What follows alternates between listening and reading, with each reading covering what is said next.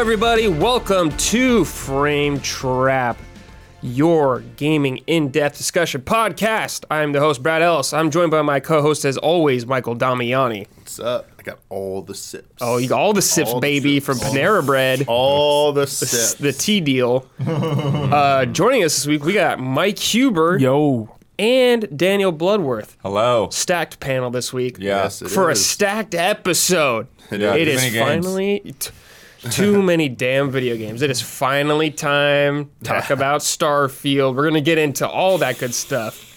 But before we do, please check us out on patreon.com slash easy allies if you'd like to support us. It would mean the world to us if you'd head on over there and show support if you can. But if you can't, it's all good. We're just ha- great or happy to have you as a listener and a viewer. We appreciate it. Oh yeah, please leave us a nice review on podcast services. If you enjoy the show, we'd greatly appreciate that. Also, uh, thank you everyone for sending in questions. As always, I cannot take every question, but I appreciate them. I read them all, so thank you. Boys, Yo. let's start with little icebreakers. Okay. Great. Gallant, not Goofus running. Hello, allies. I wanted to thank you for helping me at work. Recently, our team has grown larger, and, and we, as leadership, have been thinking of ways to make sure voices are heard and to make sure issues are resolved and spirits lift in the faces of sometimes stressful work. I decided to implement Keep It Up and Sort It Out segments during our bi weekly meetings to discuss issues we've come across recently and to also acknowledge things our team has done that we appreciate. The first meeting went very well, and multiple compl- uh, complaints were, uh, were heard and resolved, and acknowledging each other was indeed uplifting. Thank you guys for providing us the framework for some great team building, love, and respect. So Did sick. not expect that when we made this segment. That's amazing. That must be so cool to go to. That work is crazy. Like, Yeah. to- It's like sort it out. Sort it like, out. on, like, do you have like a little No. note and you like Copy machines Yeah. yeah. Sort something? Sort it out. PC load letter. Perfect. Damn. Well, glad we could help. That's cool. Mm-hmm. Uh, this is from Danky Kang. Also, just want to let you know that I love you all, and I hope that I age as graf- gracefully as you. I'll, we'll take that. That's a nice compliment. That's a hell of a compliment. Wow. Yeah. Gracefully Feels aging. good, man. Yeah. Fine wine. Yeah, we're getting old, so we'll take it. All day, every day. Vintage now. Yeah, we are vintage. Definitely. We're retro. We're retro. and I saw someone say that people need to stop using retro to describe old things because it what it actually means doesn't like work. What is the what's that? So you say like retroactive or retrograde. It's Yeah. like that. It that's not like correct. Like classic or vintage is a more appropriate. Hmm. I was like, come on, like word words evolve in like it's Yeah, yeah. slang. It's like it's a slang word. Retro games is it's slang. It's not literally saying retrograde games. like, it's indie. Come on. It's slang, I guess. Like what is slang? indie, when we talk about games. Oh, tri- triple I. Triple, Triple triple I is our I. yeah. Triple I is the way The to go triple for I. us. All right, Starfield. It's time. We're gonna have Damiani kick this off because we're gonna cut this out actually into an individual segment. Something we're gonna try out. Sure. So Damiani, please take it away. All right. Hey, uh, we're here to talk about Starfield, um, this massive game that is just like dropped into our laps. Um, you might be wondering where the uh, the review is. It is still in the works. Uh, Easy chillin' kind of put a three ish yeah. days, kind of like bam, no time to play it. And this game is is massive. I'll say that it's very massive. And so trying to do you know a thorough job, trying not to just like beeline it through the story, trying to spend time doing all the side activities. So it's time to get a little bit in depth here. So if you're looking for as close to a, of a review as possible, this is the place to check it out. So listen up, here it comes. You've been waiting for this. Let's get into it. All right. So yes, this is a, this is a massive game. Um, to be to, to be transparent, the only other uh, uh, games that I have touched in this vein, I played a bit of Skyrim. I tried out Elder Scrolls Online and bailed. Okay. but the, so I wouldn't really count that. And I played a tiny bit of Oblivion for some Nice. project. Um, and I think I liked Oblivion more than Skyrim in the end. Oblivion's Uh, how uh, I was very intrigued by Skyrim.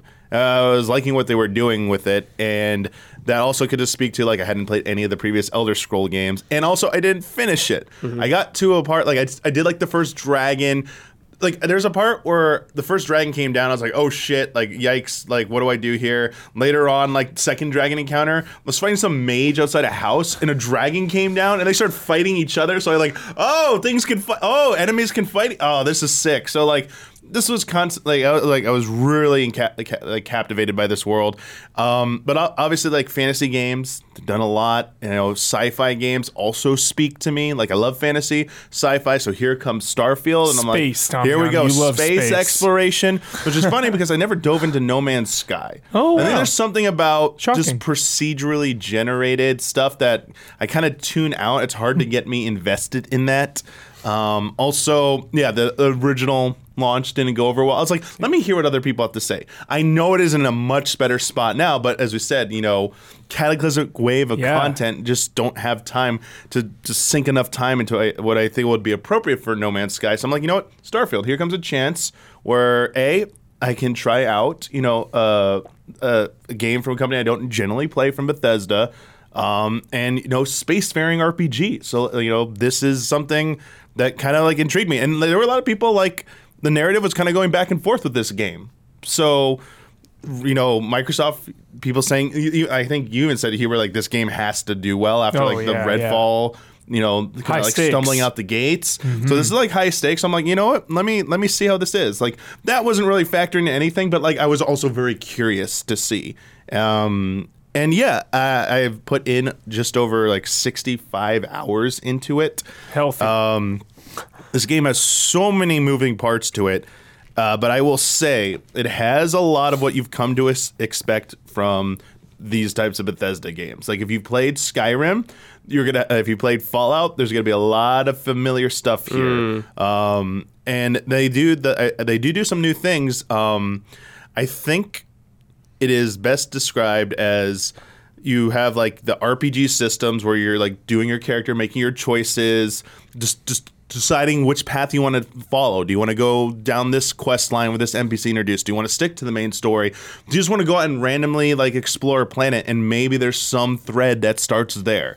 That's all there as well and managing all those perks all those like you know your gear oh my god like encumbered okay i forget how encumbered works in other bethesda games but how it works in here this is the first big thing um, you have an oxygen system on even on planets with like like like an Earth-like planet. You still have to deal with the oxygen. It's Yeah. your stamina meter basically. Once you deplete it, you start building up CO2 for the same amount of like so it's like half a circle for your O2 meter. You deplete it when you're like sprinting or jumping and then it goes to the CO2 which is like a red meter. If it fills up, you start losing life. Whoa. So you don't move slow or anything like that. You just start burning through your stamina and then start losing life. The other penalty is you cannot fast travel.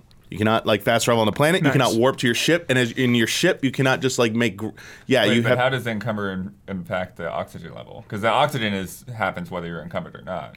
yeah, so it's just constantly. It's constantly going. So Oh, it constantly. So if as long as sorry, as long as if you move faster than a like a slow walk. So there's sprint, there's fast walk, and there's slow walk, like the analog stick. So if you move past a certain speed, it just starts depleting your oxygen, hmm. no matter what. Oh, wow. When normally when you're sprinting, it just it's that's when it starts depleting it. oxygen. You can like walk fast normally, and you're totally fine. Like nothing's wrong with that, unless there's some kind of like environmental hazard or something. Then Right. you're fine. So that's really how it works. The biggest issue is to me, it's more of a pain in two situations. One, when you want to fast travel, it's like, oh, I just collected all this shit. Oh, what the hell? The ship's so far away. I, I can't. So I was like, what do I dump so I can like get back there? Or you're in a heavy combat situation, you can't sprint. It's like, uh, I need to sprint to get away and get behind cover or jump. And it's like, it all adds up and you're taking damage, you're trying to like heal, and you're like, why am I still taking? Oh my god! I'm like, yeah, like I'm, I'm like, I'm accumulating CO2. I'm screwed. I gotta find a point to like bunker down and regain my oxygen so that I can like move again. So it's something you don't want to be caught unprepared. You don't want to like stumble into a situation where, because most of the time it's fine. It's like just walk, you know, casually, you'll be fine. But around the corner, you know, there might be like an enemy encounter if you're going to another objective. So it's best deal with that. And they do give you ample ways to deal with it, but still, it can be a little annoying when you're like very deep into a mission and it's like very deep, like in a cave of a planet. It's like mm-hmm. there is nothing to, to dispose of this other than dropping it? I, I was like, I want to either sell this stuff. These are resources. There, th- everything has a purpose for an ext- to an extent. Obviously, there's the dumb things like tissues and all that. You can mess with bread, but like you have your healing stuff, and not just like for like HP, but like there's status ailments you got to Yeah. deal with, like like poisoning or Burns. radiation, burns, and certain med packs heal certain things, and you got to deal with. There's also like uh, buff stuff, like there's this thing called amp, which makes you like move faster and increases your like oh, is it like jumps. jet or whatever? Yeah, like, Yeah, okay. Same kind of thing. Like all of these. Does your different ways character that you go? can buff your- Yeah. Well, no, it, it gets like this like kind of like halo effect on the edges of the Okay. screen. Um, yeah, there's other there's stuff that like can help you with like your skills. There's one that increases persuasion for like two Oh, minutes or twenty minutes. okay. There's something that does increase your your carrying capacity temporarily. So like if you had that, oh shit, maybe this will bail me out. So and then you got like your helmet, uh, your jetpack or your sorry your boost pack and your suit. And those have different stats as well, like different types of offensive, defensive stats against, and then various attributes. Like you have, you have stats that protect you against like radiation, heat, um, other types of exposure, and then they have like their bonus stats under there. And you have your weapons. There's so many different types of weapons in this game, and all this can be modified as well. You can go to there's a, there's a crafting system in this game.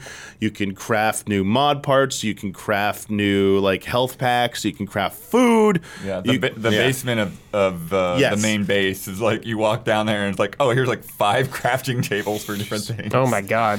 Yeah, and the While we're talking about Yeah. uh, gear and loot and items, Damiani, my biggest complaint. Oh, yeah, I know it's usually of uh, Yep. yeah. Well, one is picking up trash, but two is uh, you know how meaningful is this loot when you find it? Did you find what? Is it mostly just crafting for that stuff, or did you find? I mean, enemy like any enemy will Yeah. have a literally Yeah. everything and like e- almost everything even like dead corpses you come across have a bunch of stuff on them Yeah. um, as you play you'll get used to a lot of the names um, like obviously credits. That's your currency your economy in this game huber. Anytime you go over something you see credits immediate grab. Yeah. um, ammo. Ammo doesn't take up any uh, it doesn't take uh, any mass. Mass is how you become encumbered.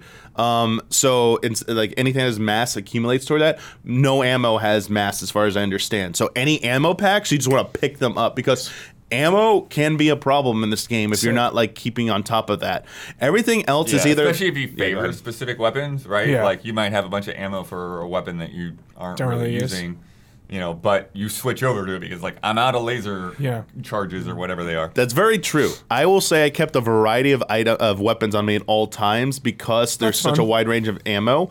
Um, there were ones I favored, but like you will burn through a lot of them very quickly. So, like one of them was like, oh, we got like 200 rounds, and it's like an assault rifle, and it's like few fights, and it's like it's all gone. I'm like, oh crap! And then like you know, then there's like shotguns. There are a bunch of different shotguns in this game. Um, there there was one that was like a le- so they have their like you know basic like epic rare legendary like the golds are the best i got like a gold shotgun it's like old fashioned double barrel Sick. but like only two shots and like i couldn't afford a mod to increase the the magazine for it i mean and then I found a better shotgun. It was more like a riot shotgun that was like sick, multiple rounds, like had comedic explosive rounds on it. Whoa. So I was like, this is more my wheelhouse. Even though it did less damage, sometimes you got to look at those perks Yeah. Yeah. because it's not just raw damage. You got to take like this is like armor piercing. It's good against like mm-hmm. mechs. So exploring and discovering that stuff was fun throughout your journey, So, Damiani. That's spec- really my Okay, the only so thing the I care about. so you know? there's- in this this a com- game, like this if is- the story is good and like it, it I, I'm rewarded for my exploration. a little bit Did more complicated than that. Yeah, On on yeah. basic missions, I feel like it's it's just combing through trash a lot of the times. There's useful stuff, but I I was just like, man, this is some a lot of the same stuff. Like I didn't always come across something like very interesting, even like weapon wise. That being said, there are some rewards at the end of those, especially some optional stuff. The coolest one I'll do, uh, uh, I want to shout out this one. I wasn't even I didn't even get this as a side quest. I just ended up overhearing something um, near a base about something called like the the mantis, and I'm like, what the heck's this mantis thing? I'm like, I'm on this planet. I went to this random military compound. I'm like, Yeah. they're talking about this mantis thing, and like I find a document. I'm like, oh, secret base. Okay, I'll go check it out. So I Whoa. found a document, and it said like read the document. So if you don't Yeah. read it, you won't get the quest. So I Yeah. read it, got the quest. I'm like, okay, like I got a quest to my document. Go to this compound, Cool. and I come across like the sickest like gear set in the game. This man, this mantis Sick. looks badass, and I got their ship. Amazing. And I was like, dude, wait, what? I got a ship? And you were on a random planet. You found a document. You read. it, Yeah, I you went to said, this "That's base, amazing." infiltrated the base. No one's Amazing. alive, but like it's got Amazing. automated defense systems. Cool. But then there are just as many quests where it's like, here's another one of these like basic weapons, and Got it. So it's hit or miss, pretty much. it's but, yeah, but it, there are some it really goes awesome back and forth. Like Cool, there cool. are some really good highs in there. Yeah. Um, but at the same time, there's like, man, it's just more of the same, more of the same. Yeah, More for filler sure. kind of feeling. Yeah. More filler or just like not special. That it, it feels a little bit more formulaic. Sure. Um, it, it was almost it was almost like man, I kind of like these one-off missions that pop out of nowhere, as well as a lot of the the factions. There, there are definitely factions in this game. You can choose to ignore them. You can choose to try and sign up with them. They have their own quest line. I think I told you a little bit about this, Huber, but I went down the uh, kind of like the the old west faction, the, the Sick, baby. Rangers. Three Hell star, yeah. right? Yeah, the Freestar Rangers on a planet called Akila, and it's like looks like a cross between like an old West town and Mos Eisley. Dude. Cool. And you start Sign by up. showing up, and the marshal is trying to deal with a, like a bank heist Dude. gone wrong, where they're holding hostages. Oh, my and goodness. You just, you just you try and step in and deal with the situation. So you Amazing. you can try and persuade and talk them down. You can. Uh, that's how I ended up doing it. Like Yeah. it was tense. I was like, oh my god, like I got really close. Um, to be fair, like for a little while, I didn't really understand the persuasion system. I thought it was like listening to the logic of their conversations. But each one has a point value, and they show it's green, yellow, red, how likely. Got and. Obviously, the, the the lower ones have a higher chance of succeeding. So it's like behind this under the hood stuff going on. Got it. And there's even a perk that will increase your chance of those succeeding. Cool. And then you'll see on the bottom you how many turns you have to achieve enough points to convince them. Oh, okay. So like a plus one option will only give you one point, and like they start off like you only need four points, but they get as complicated as you need six points mm. sometimes. Wow. But yeah, you could have like That sounds fun. like they were even alluding to like maybe you have to storm in through the back. So someone one of the rangers said, "Oh, there's a back entrance. We could you can break it down and That go in there." immersive and you- sim vibe, And you can choose going guns blazing if you yeah. want. And from there, they recruit you, and you go down a path where you're investigating why like why farmers are being terrorized by these kind of bandits and like they're trying to scare them off their farms like why do they want to do that?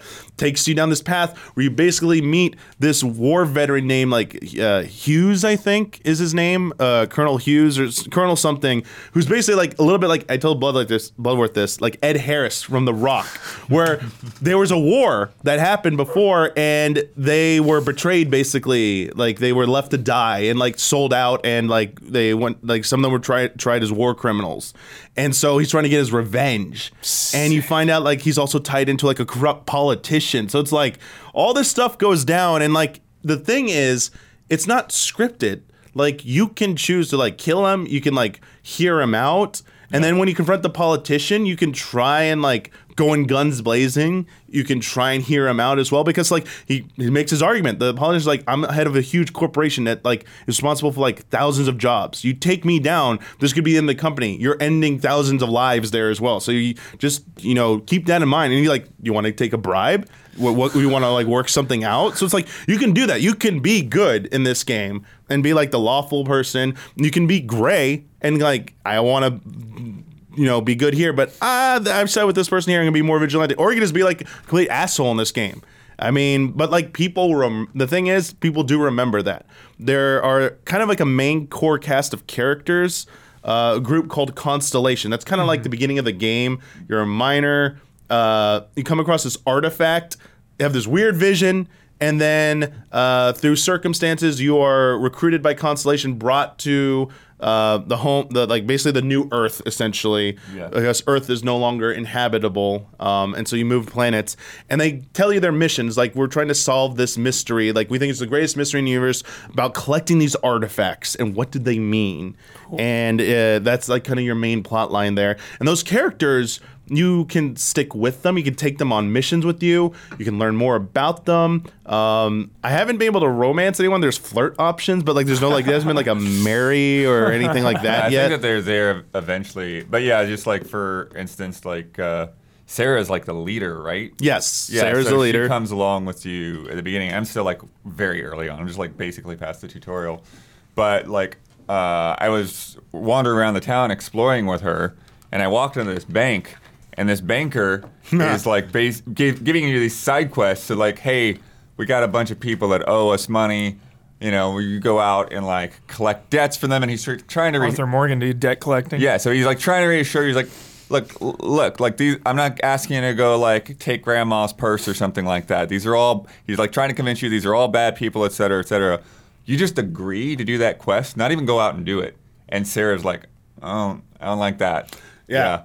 So It- they react to the the choices you make like in the moment. It does the thing where like the so and so liked that or didn't like Yeah, that, yeah, and yeah. like that can impact like down the line of choices. But like the free ranger thing, the marshal who recruited you, after you go on all your adventures, you kind of have like a performance review. And he'll judge you based on what you did at each point of the of the that quest line, going through all hmm. those quests. Like you handled that well. Oh, that was a little like you know aggressive there. Like you know that wasn't really like the free ranger way or whatever. Like you know, and they it sounded like they uh, they asked me for my evidence and there was stuff I collected and I presented it. And if you didn't collect that, they might I'm guessing they might have believed you about accusing Is that stuff the politician. Yeah, like the politician, like you say they're the ones responsible for this. Like how do wait, where's your evidence? And then your options are it will be anything that's in like I think you've earned through skills or you, your choices will be in brackets. Otherwise, it's just the normal choices. And so if you got a bracket choice, like oh, because of your specialty or because you found something or you said something, that is now a choice you can pick. And I was like, I was able to present evidence that was in the brackets. Like mm. oh shit, like what if I screwed up with like they let this dude go or something? So those are the questions you're asking. I think the game does a decent enough job about how could have this gone down differently? Or that you have enough choice? And to me it never felt too complicated where it's like man I, I feel like there's like only like one or two or maybe even three ways anything could ever go. Not that there are like a million different decisions. So like from what i've seen of you guys with playing like you know baldur's gate that's obviously like the high end of the spectrum with decisions and consequences. This is a little bit more towards like the like you know above average. It's like in the mm. space between middle and where baldur's gate is i think. I would say mass effect probably had a little bit more impact in the in the More? choices. Really? Sorry, sorry, no, less. Sorry, I got it backwards. Yeah, Yeah, I sorry, a little bit less. So I put like Mass Effect like in the middle and Baldur's Gate at the edge, and this like in between those two. Sorry, yeah, I got that backwards. Sorry, Yeah, and correction. and like and and with these things too, like Damian is saying, like you have the factions and stuff, and and some of that stuff you have to like, you know, sort of choose like whether you want to like, like when you choose your traits and stuff when you make your character, you choose. You can choose to align yourself with some of these factions before you even know who they are. Oh, it, like that's a background. Yeah, Yeah, it's part of your cool, background. Yep, yep, yep. That Um, stuff really intrigues me. All that background stuff. And so, I'm gonna but it was interesting Field day with that. because, like he was saying, like I, I picked Freestar as part of my background, Mm-hmm. and then I, I was wandering around the first city, New Atlantis, and I walk into this like real estate office, and it's like, you know, and she's like, uh, I was was ask I was asking her like, hey, I'd be interested in getting a house or whatever, right? You know, getting a place, and she's like. No, you're not a citizen of the Yep. UC or whatever Yep, it is. UC. So you you have to be a citizen to to get a home in, Mm. It's- in town. So Yeah. I started I didn't pick that either, but I eventually did do that. It's like funny. Like I want to give shout out to this mission, even if you don't want to roll to UC. I think starting it because the UC uh, first quest is like an orientation mission, which takes you through like a pavilion, a museum with all these exhibit displays that kind of chronicle the last two, three hundred years of history. So it's like good. I mean, other characters you'll learn about this from, but this is a very succinct way to learn the history of this universe, this galaxy and it like made a big difference for me because I when, once I did that, like I, I kind of understood. I was like, wow, like I like it's very nicely done. It feels like it sets the background for a lot of the different characters I've come across in different worlds that have civilizations. It all plays into that. And uh, where I'm at now, it plays a lot more into it. So I was like, oh, it's really important. But this was like really nice to see how why certain characters have their allegiances. You know, there's like these these these few wars that happened, and like like the like it's good world building. Like it's about space exploration and all these colonies that have been settled in the future. It's like, how did this happen? Like, did every every sci-fi movie is like, oh, we just invented space travel and woo, everything's colonized, whoop de doo. Like, they try and get a little bit into the politics of it. They like have a thing where there's like an accord that everyone agreed upon that said twofold. One, you can't restrict humans from just exploring space because like humans don't own space. So like it's okay for humans to go anywhere in the in the galaxy and explore. So like you have the freedom to go and explore anywhere you want, you know. Two, though, to make sure no group gets in- too powerful to keep things in check, you're only allowed to like colonize up to three solar systems or something like that. So no one can have like a sphere of influence greater than three solar systems. And hmm. one of the first wars started because oh, someone wanted to have more than that, and everyone else like no, you can't do that. So you know people started fighting, and then like more factions started to form, and then like obviously bigger factions they have disagreements. So you find out like why some of these groups don't like each other. And i was like oh that adds way more context because they were like yeah like the the free star rank like the free star in like uc having some animosity. Like the these mar i came out I had a cool mission that wasn't even a side quest. I just stumbled upon it on a planet where a compound was being attacked by spacers, space bandits, and UC, I think it was UC and Marines were there, like Mar- um, uh, Mars Marines. It was two military factions, but they hated each other. But they had to force to work together to deal with these like bandits that were overwhelming them. And I was like, oh, why do they hate each other and stuff? And then later I got the context, like, oh, okay, like this makes sense. Like they had a war against each other, and like you know they're they're they're, they're kind of still bitter because it was kind of recent. I have several questions for Yeah, you, sure, but let's start off first with the factions. I assume there's going to be factions. If you side with one, it'll cut you off from others. I've not encountered being cut off from anything yet. okay. So I started as uh, I went as an explorer, so I had no allegiance Mm-hmm. to anyone. Uh, I was just like, I'm, I'm, I want specialty to explore and go into space. Obviously, Constellation is the first group you join. I don't think you can refuse them. Uh, I don't remember if there's a way. I don't know that you could. Yeah, yeah, I- yeah, That's um, the main quest. So yeah, I, I joined the potentially could, but who knows? I joined the Freestar Rangers. Um, I then I did all their quest line, finished all that. I then joined the UC. Mm-hmm. Uh, uh, I joined the UC faction, and like that seemed fine. But like, You can be in multiple factions at once. I don't know if you can be at the same time. I mean, I started, yeah, I like I had two up, Yeah. but there just seem like there, there might be ones that aren't there. There's like um like these the forget what they're called, but they they rear some serpent god. There's two like there's two religious factions. Yeah. There's like the Sanctum of. Light or Sanctum Universum Sanctum and the Serpent religion. And I don't think you can be in both of those at the same time. That would be kind of weird and mm. break like the RP rules because Right. they're they're antagonistic against each other. And in some of the starting when you're doing the world building, it does say if you pick this faction, you are locked out from in Okay. the, the perks or the rewards of this.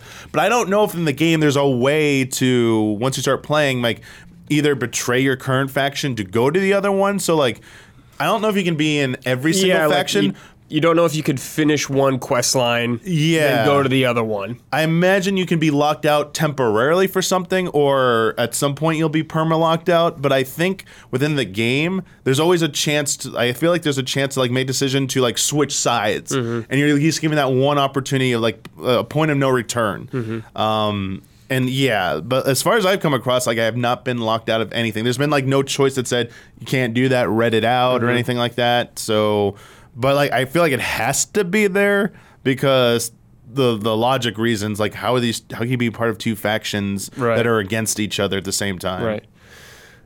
Gotta ask, man. Yeah Performance, how is it in All this right. game? This is a Bethesda game yeah, at here- launch. all right well here, here we And go to be Yeah. clear, you've been playing the Series X version Yeah, the I- vast majority. yeah i tried out series s for a day Mm-hmm. um, Yeah. series x um, there was a and there uh, was a big patch that There was just a dropped. day one patch, so I need to like check that out um, on the Series X, which I'll do tomorrow. So like before the review, I'll be able to like check that out. Mm-hmm. Uh, I will say it has got a, a lot of a lot of bugs. Uh, it's definitely got performance issues. Um, like noticeably when you're sprinting, Blood I think has seen it too. Sprinting through like high density areas like cities sometimes when there's a lot going on, it will just like chug for a second. Um, there have been times where it's outright like outright stopped. The game Oh, like, like looks like it like or, like Full froze hitch? for a second, and then it like re- uh, like unlocks. I've only had one crash. Okay. Um, so far, which I guess is pretty good, all things considered. Mm-hmm. But a lot of like goofy ass bugs. Uh, I had one where like I think I showed you guys the clip where like uh, there's a cyberpunk city called Neon where an NPC's body just didn't load, so it looked like their head and, and their limbs were just like floating in midair. Yeah. I had one where I went to a quest at the Constellation headquarters, the lodge, and no one's hair loaded, so everyone was just bald. um, I had an elevator that had like infinite spawn of NPCs coming out of it at one point. Uh, I had a, a, a major NPC. His name's Sam Coe. Dude, oh, real quick, Sam Coe. He has a daughter named Cora.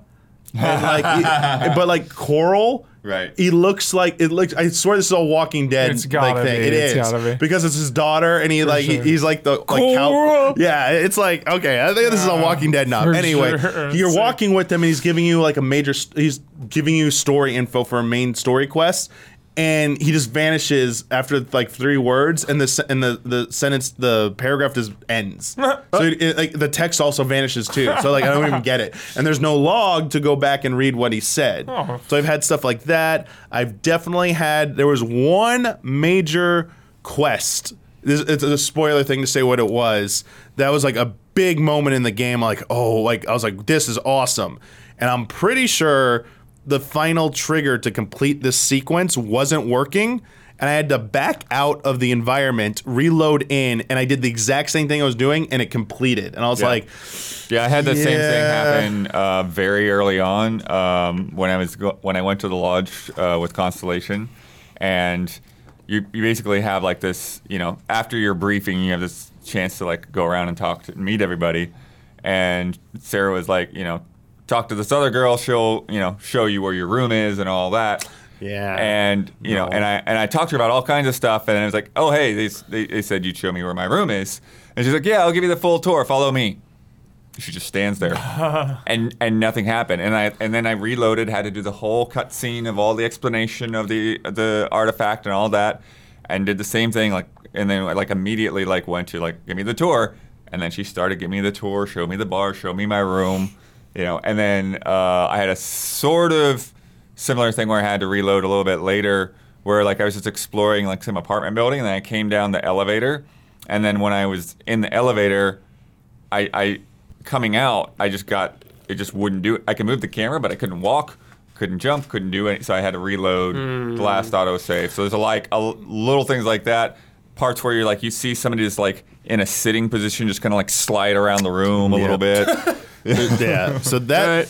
that type of jank is there. 'Kay. Um, We it- call it- that Bethesda jank. Yes. Yeah. It, yeah. The Bethesda jank is there, and it's it's a nuisance. Uh, except for like my one crash and like one have to reload.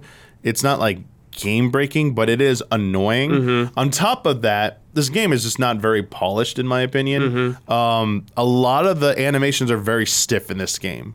Like Yeah, people I've come off as ro- faces look really. I know there's still. been leaks, and like I could say, like a- some of that is definitely persistent.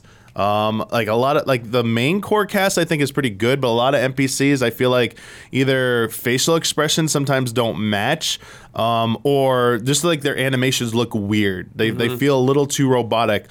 Also, man, they gotta do a patch for like the the, the camera, the cutscene camera work, because there are so many times the framing is so weird. It'll be like an MP major NPC is with you, so you have, you can bring a companion with you at all Right. at all times, and then you're talking to an NPC. There's times where the companion just walks right in front of them, and the framing just shows their face in front of mine. But like they're talking behind, and I'm like, wait, what? Who's talking? Or they like to interject every now and then, and the camera will cut to them. So many times they're like they're they're, they're, falling behind you. They don't get into the room, so it teleports to like a wall. There's like a wall is talking to you, like because they're not in the room. I'm like, wait, what is going on? And it's like, all right, there, there's stuff like that. It is like this is like Yeah, no, that's, Immersion that's breaking for sure, yeah. because they they Bethesda lets people wander around, but then yeah, then they want to talk to them. Um, yeah. Mo- So, well, some of my well, what if my other one of my things that bugged me was the um the just the shopping stuff. Like it doesn't show when you're going through a shop, it doesn't show you how many of those things you have in like your inventory. Yeah. What the And F? so it's like you're going, like you said, there's like a hundred different healing things Mm-hmm. and food items and stuff like that. And it's like, I need to stock up, but I don't know if I even have any of these unless I like hop over to the sell menu and then kind of like go find it and then say, okay, I've got 30 of these or I don't have any of these and then go back Yeah. and forth. And Yeah. it's little, It's- really clunky. That it's needs a annoying. patch the other one, sure. blood you mentioned, you had you would have liked them to do this, and I definitely agree.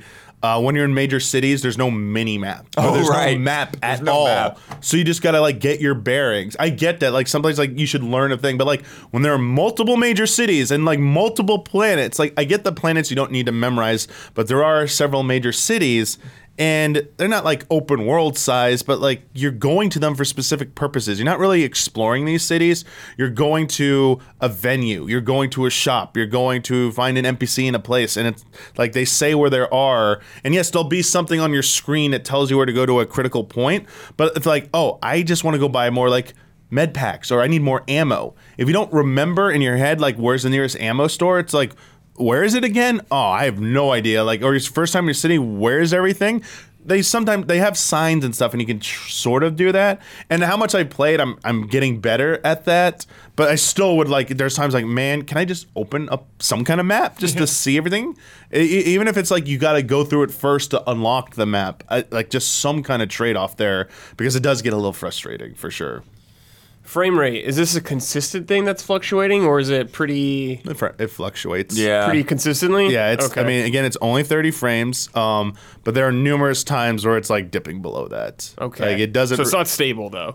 not even just like running across like a barren planet. Sometimes, like if if like there's some like uh, there are animals, creatures on these planets. One of them like burrows underground and pops up. There have been times where like they start doing that, and like it'll definitely like hiccup when they're do- like they will spring up right next to you. It's like uh, little hiccup there. I'm like, oh, okay. Um, but like things things load in because it's like procedurally generated. It's just sometimes something needed to load, and it's like, uh, well, it's slowing down right here for some reason. Even though I'm like, this big giant rock, but it's yeah you'll notice it more in even in closed environments like in big firefights it'll happen you know every like pretty noticeably so it's definitely not running at a stable third I'd like Oh, good. I'd like to ask about something else Yes. if we're done with uh, performance. Any other? No, I have one more thing. How does it look visually? This whole game. so i think there are some environments that look pretty like you, you know good um like the city like the like new atlantis like I, I like its vibe especially like that that uh courtyard like uh outdoor area leading to the lodge with those like trees Yeah. and like the water. Like it, it's very pleasing and i mean it looks like a futuristic city. And like neon like obviously cyberpunk 2077 blows it away in terms of like that aesthetic but it's still a nice look to it. And Akila like the old west town like i thought like it's got the aesthetic and like it has those vibes um and some of the like outdoor environments beyond the cities like you know have some charm to them like there's sometimes i was like that's pretty cool to look at but a lot of the times it's not very impressive to me. yeah. And the place where it's the least impressive to me is in outer space. Oh, It does not shoot. look very good. Like coming up on a planet, like it, I feel like it do, like you get up close to all these planets when you warp to them, and some of them just like I'm like, man, that just looks like a large texture or something. Like it's like I, I, I feel like they could have done a slightly better Mm-hmm. Yeah. Well, I'll even say that, like, you know, like if you're in like a roof on a rooftop looking out at New Atlantis, like sometimes, like if you look at Oh. like a lake or something, Here we go. Yeah, like it'll just the the, the LOD of it, it just looks like some weird. It's yes, it's not like it's not as bad as Pokemon, but like it reminded me of of Pokemon, and that Whoa. like stuff in the distance is like this is extra flat and doesn't oh, have like jeez. proper Okay. lighting. Yeah. Did you have it a lot where your ship lands on a new planet for the first time, and like you're looking, it, it does the exterior. So, so you get random viewpoints whenever you land or warp to a spot. So sometimes you're in your cockpit when you see the landing sequence. Sometimes you're exterior view, and when you the exterior view, sometimes everything just looks like, oh god, this looks like where where where is everything? It's Oh, it's like not loading in. it doesn't load a lot of stuff, and then all of a sudden, just all it like looks nice. Even like the coloring of the planet will be like weird, and all of a sudden, like it gets corrected. I'm like, whoa! So like you kind of like that jarring like sequence there. And yeah, I got up on like a giant like hill on one of these barren planets, and like in the distance, I was like. Oh, these rocks don't even like. Like what is what what what am I looking at hmm. here? So I don't think they want you to have like large view, like like the long, longer view distances. Like it definitely looks worse. but when you're like kind of up close and personal with stuff, it looks nice. That being said, um, like water in particular does not look great. Yeah. From even like medium. the distance. water Yeah. does not look good at all. Even in interior environments, you're gonna start noticing a little bit of the copy paste look in a lot of environments. Um, in fact, there was one point where there was literally you're in a space like a like a base, like a, a space base, and there's a part where like there's a blown wall and it goes through like a cave and it like loops around. And like I thought I was in, the, I was like, wait, did I come back to the same base? Because it did the same loop around to like an artifact location, like is finding more artifacts. Like, wait, it did the exact same thing, and like it did like an hour or so ago. And I'm like, oh, oh, oh god, is it just like it, like entrances to doors? That doors? sounds like Skyrim. Yeah. to be fair, like when like whenever we do explore space and stuff, like you're gonna use efficient like. Like parts are not going to be like like look elaborate and com- complex. You're gonna need to. That, that's how like design works. So I gave it a pass for a lot of the the environmental designs because I do think while the components look familiar, the exteriors to a lot do look a little bit varied and it, let's face it, it's like you know, it's not like exotic looking. It's like more grounded in realism, and like that's what you're gonna get. You're gonna get stuff that looks believable, but not as impressive visually. But when you get into the interiors, it's definitely you start to notice things like, all right. This is like getting a little bit too repetitive here. Some environments do like a pretty good job of keeping it varied, but after like you know, like it's I think it's just hard after so many hours to keep doing that, and it's like the nature of how they generate these worlds and these environments. I'm talking about like the random bases Right, right, or right. outposts on these like uncharted Yeah. planets. I mean, Mass Effect had a lot Yeah. of that same kind of issue Yeah. as well. So what, what did you want to ask, Huber? Uh, combat, dude. How does it feel to blast people away? And how's the variety and the enemy types and compa- you know the balance between stealth and guns blazing? All right. So I did not have any kind of a stealth build. So I didn't have like any kind of like cloak or sneaking. There is a perk that reduces your sound. So a lot of times when I approached enemies, like they're just gonna know I'm there. So it's like I gotta go in for a gunfight. So my playthrough. It's very straightforward and upfront. Like when there's a fight, it's like. I have a certain amount of distance for like once we cross this dis- uh, this point, it's gonna be a fight. Um, and obviously, I, I favor obviously favor guns over like melee weapons. There are axes, there are knives, there I think Knives ano- and stabbing weapons. yeah, there's like Yeah. another melee weapon I think too.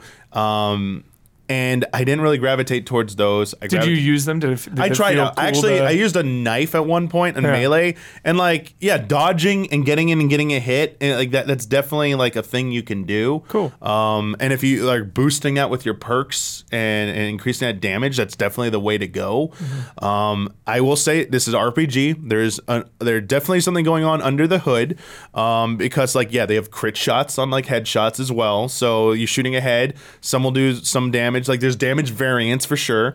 I will definitely say early in the game, I felt like I was definitely up close and personal, shooting in the head, and it like, where, where's the damage? Why is it not like not that it was like low damage? Like I'm, I'm just missing. How am I missing? Like, is there like an RP? Like the gunplay in the earlier parts wasn't feeling great to me. Later on, now that I've gotten a little bit used to it, it's definitely like better. But I don't think this is great. Like gun, like the gunplay is not the greatest in my opinion. There's a lot of like weirdness to it. There's like like you're taking cover, you're clearly like sighting something, but still clipping through a little bit. Like there's one part where there's automated turrets. I like was peeking to see where they are. I'm like, okay, they're over there. I'm gonna hide behind this now, and like I'm still getting hit through it. I'm like, yo, I'm literally behind a solid object. How are you hitting me right now? And then like you know pop out and like shoot it. It's like okay, fine. Um, okay, game. Yeah, I mean, the, and the enemies like they don't just stand there, but also they do like some annoying things sometimes. Like they they like will run away. They'll like you know they'll jump up to like they some pe- some have jetpacks. So like it can be frustrating to deal with that, and I think that's fair. It's part of it, but at the same time. Um, there's definitely certain guns I've gravitated towards because they just work better, like assault rifles. Um, like I like whether they're semi-automatic, automatic. Like I definitely like them. Like uh, auto shotguns are definitely really good for me. I don't like pistols. Was never not really di- digging pistols, and like slow loading shotguns like just weren't worth it because even though it's two powerful shots, th- like there are a lot of enemies that like that won't take them down. And now like reload, like you some of these reload anim you'd like this Huber. They're varying reload animations. Very some of them are really long, man. Yeah. So you got to get in cover or make sure those shots count. Um, and again, yeah, like ammo, it's like how many shots do I have for this? And yeah, you, you're dealing with all of this, Huber.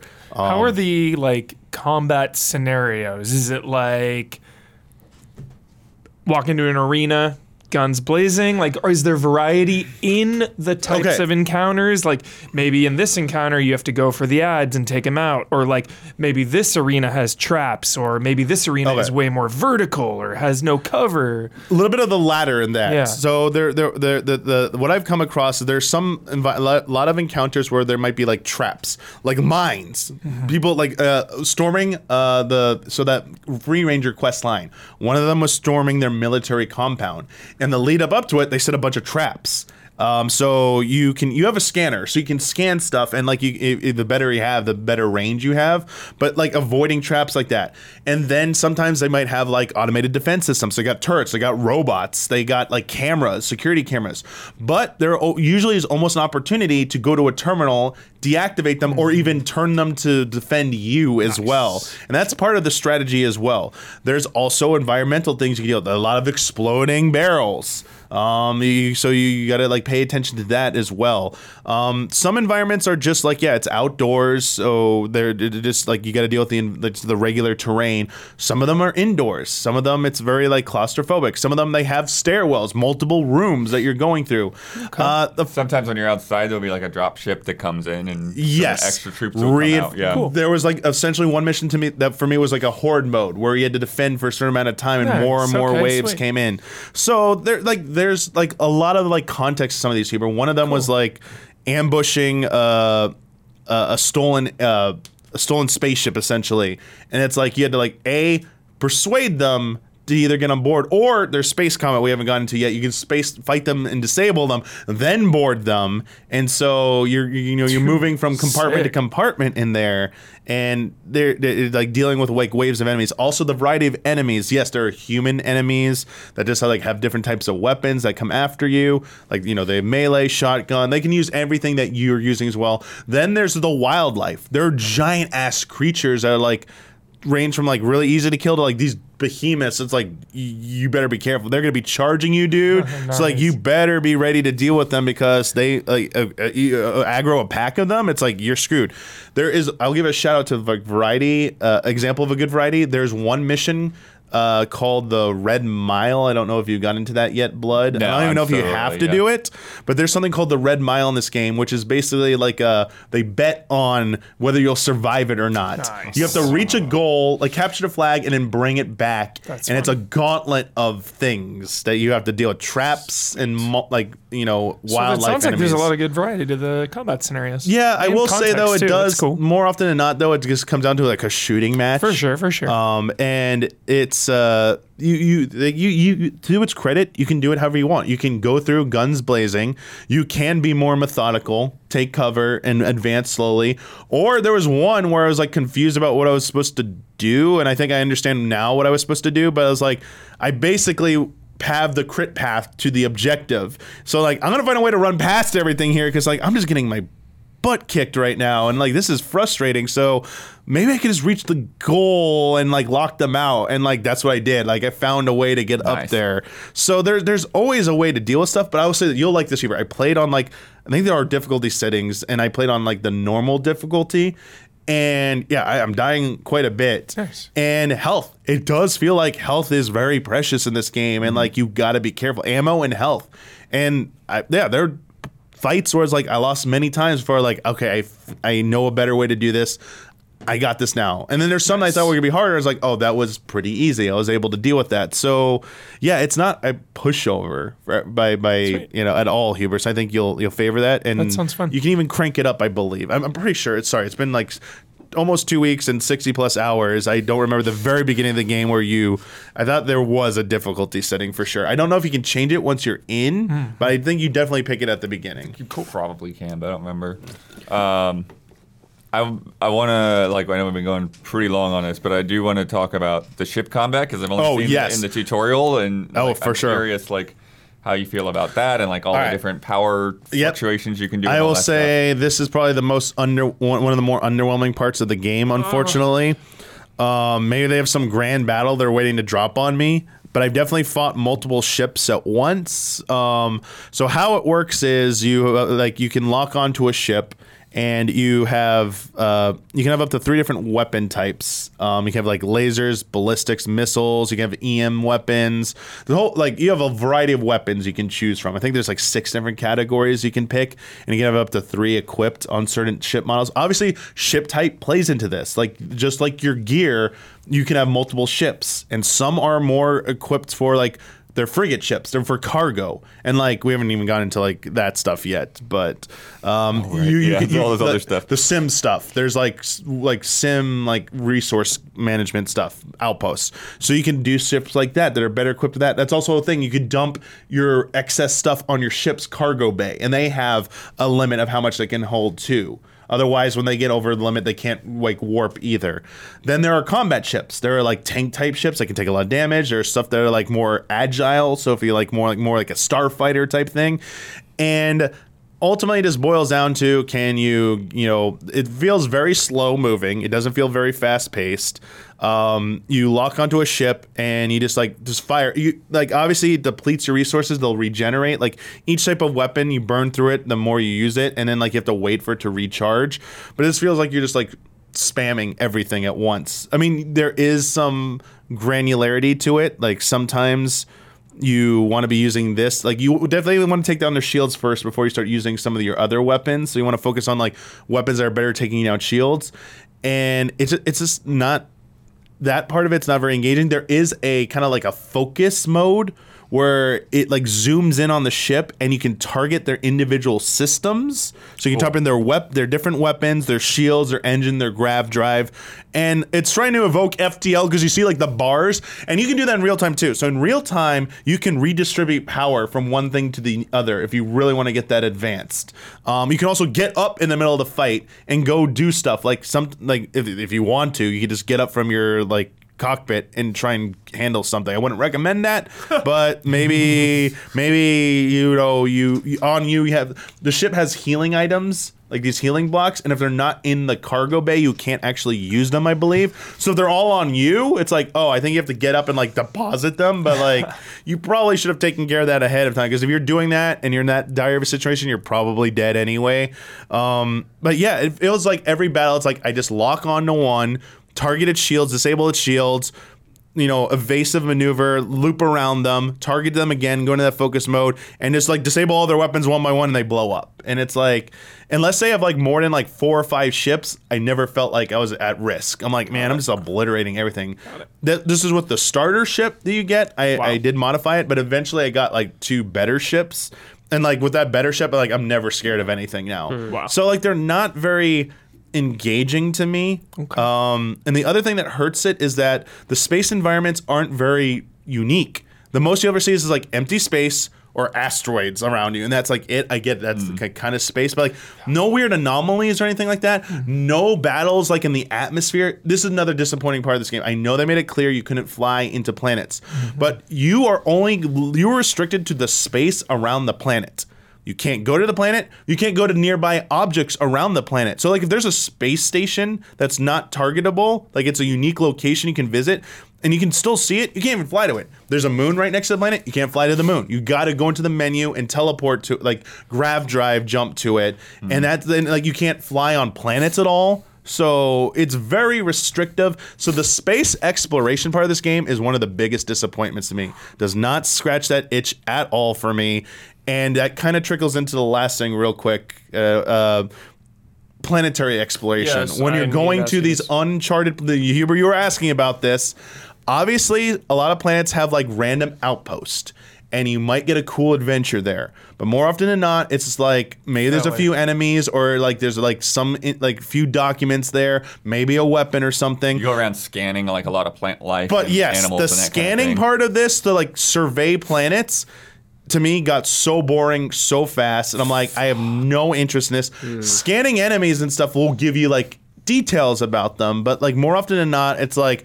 I don't. I don't have an interest in this. I just like let's go. Let's like the, the well, everything just, else is more like just for example, like plants, right? Like to like survey, fully survey a whole Mm-hmm. planet, like you scan like these plants or whatever. But it's like it's not good enough to just scan one plant one Yeah. time. You have to scan like multiple instances of that same plant Mm-hmm. like four times or whatever to complete that one plant. Yeah. And then you find the next plant and you scan that four or five times and the, yeah. And so yeah, I, that you sounds know, time consuming. it, yeah, I, I can see that getting kind of old after. Yeah, I'm not, I'm, or five and like a fully surveyed planet, like some quests want you to fully survey a planet, but like the real benefits of like fully surveying a planet, you know, is just like you know what resources are there, and that's kind of like it. So far as I know, you can't improve your scanner to scan from further away, and have to scan fewer of those to complete the thing. Okay, nice, nice. Th- So you nice. can reset, but the other part of it is like they have this giant outpost building system in Right. here where you can use your repost your sorry your, your resources to plant an outpost and then build supplemental structures. So like let's say you want to make a facility to har- you found a, like this random rock out there and it's got all like it's got rich in silver and uh you know gold or whatever and you want to like mine all that Some constantly. barren. So like you start putting down like harvesting devices, and then you got to make a you got to link them to a storage device, and then you got to power those devices. So it's very overwhelming to have the n- amount of resources to build a competent outpost, and then that's just for like mining. Then you have like you, you can make like living quarters for like personnel, and then you got to like power those as well, and you can get as intricate as going like you know well, then you have to have the people. yeah. Then you have to Per- assign personnel crew. just don't pop up. You f- recruit Yeah. people and then you assign them that to your outpost. really Yeah. fun.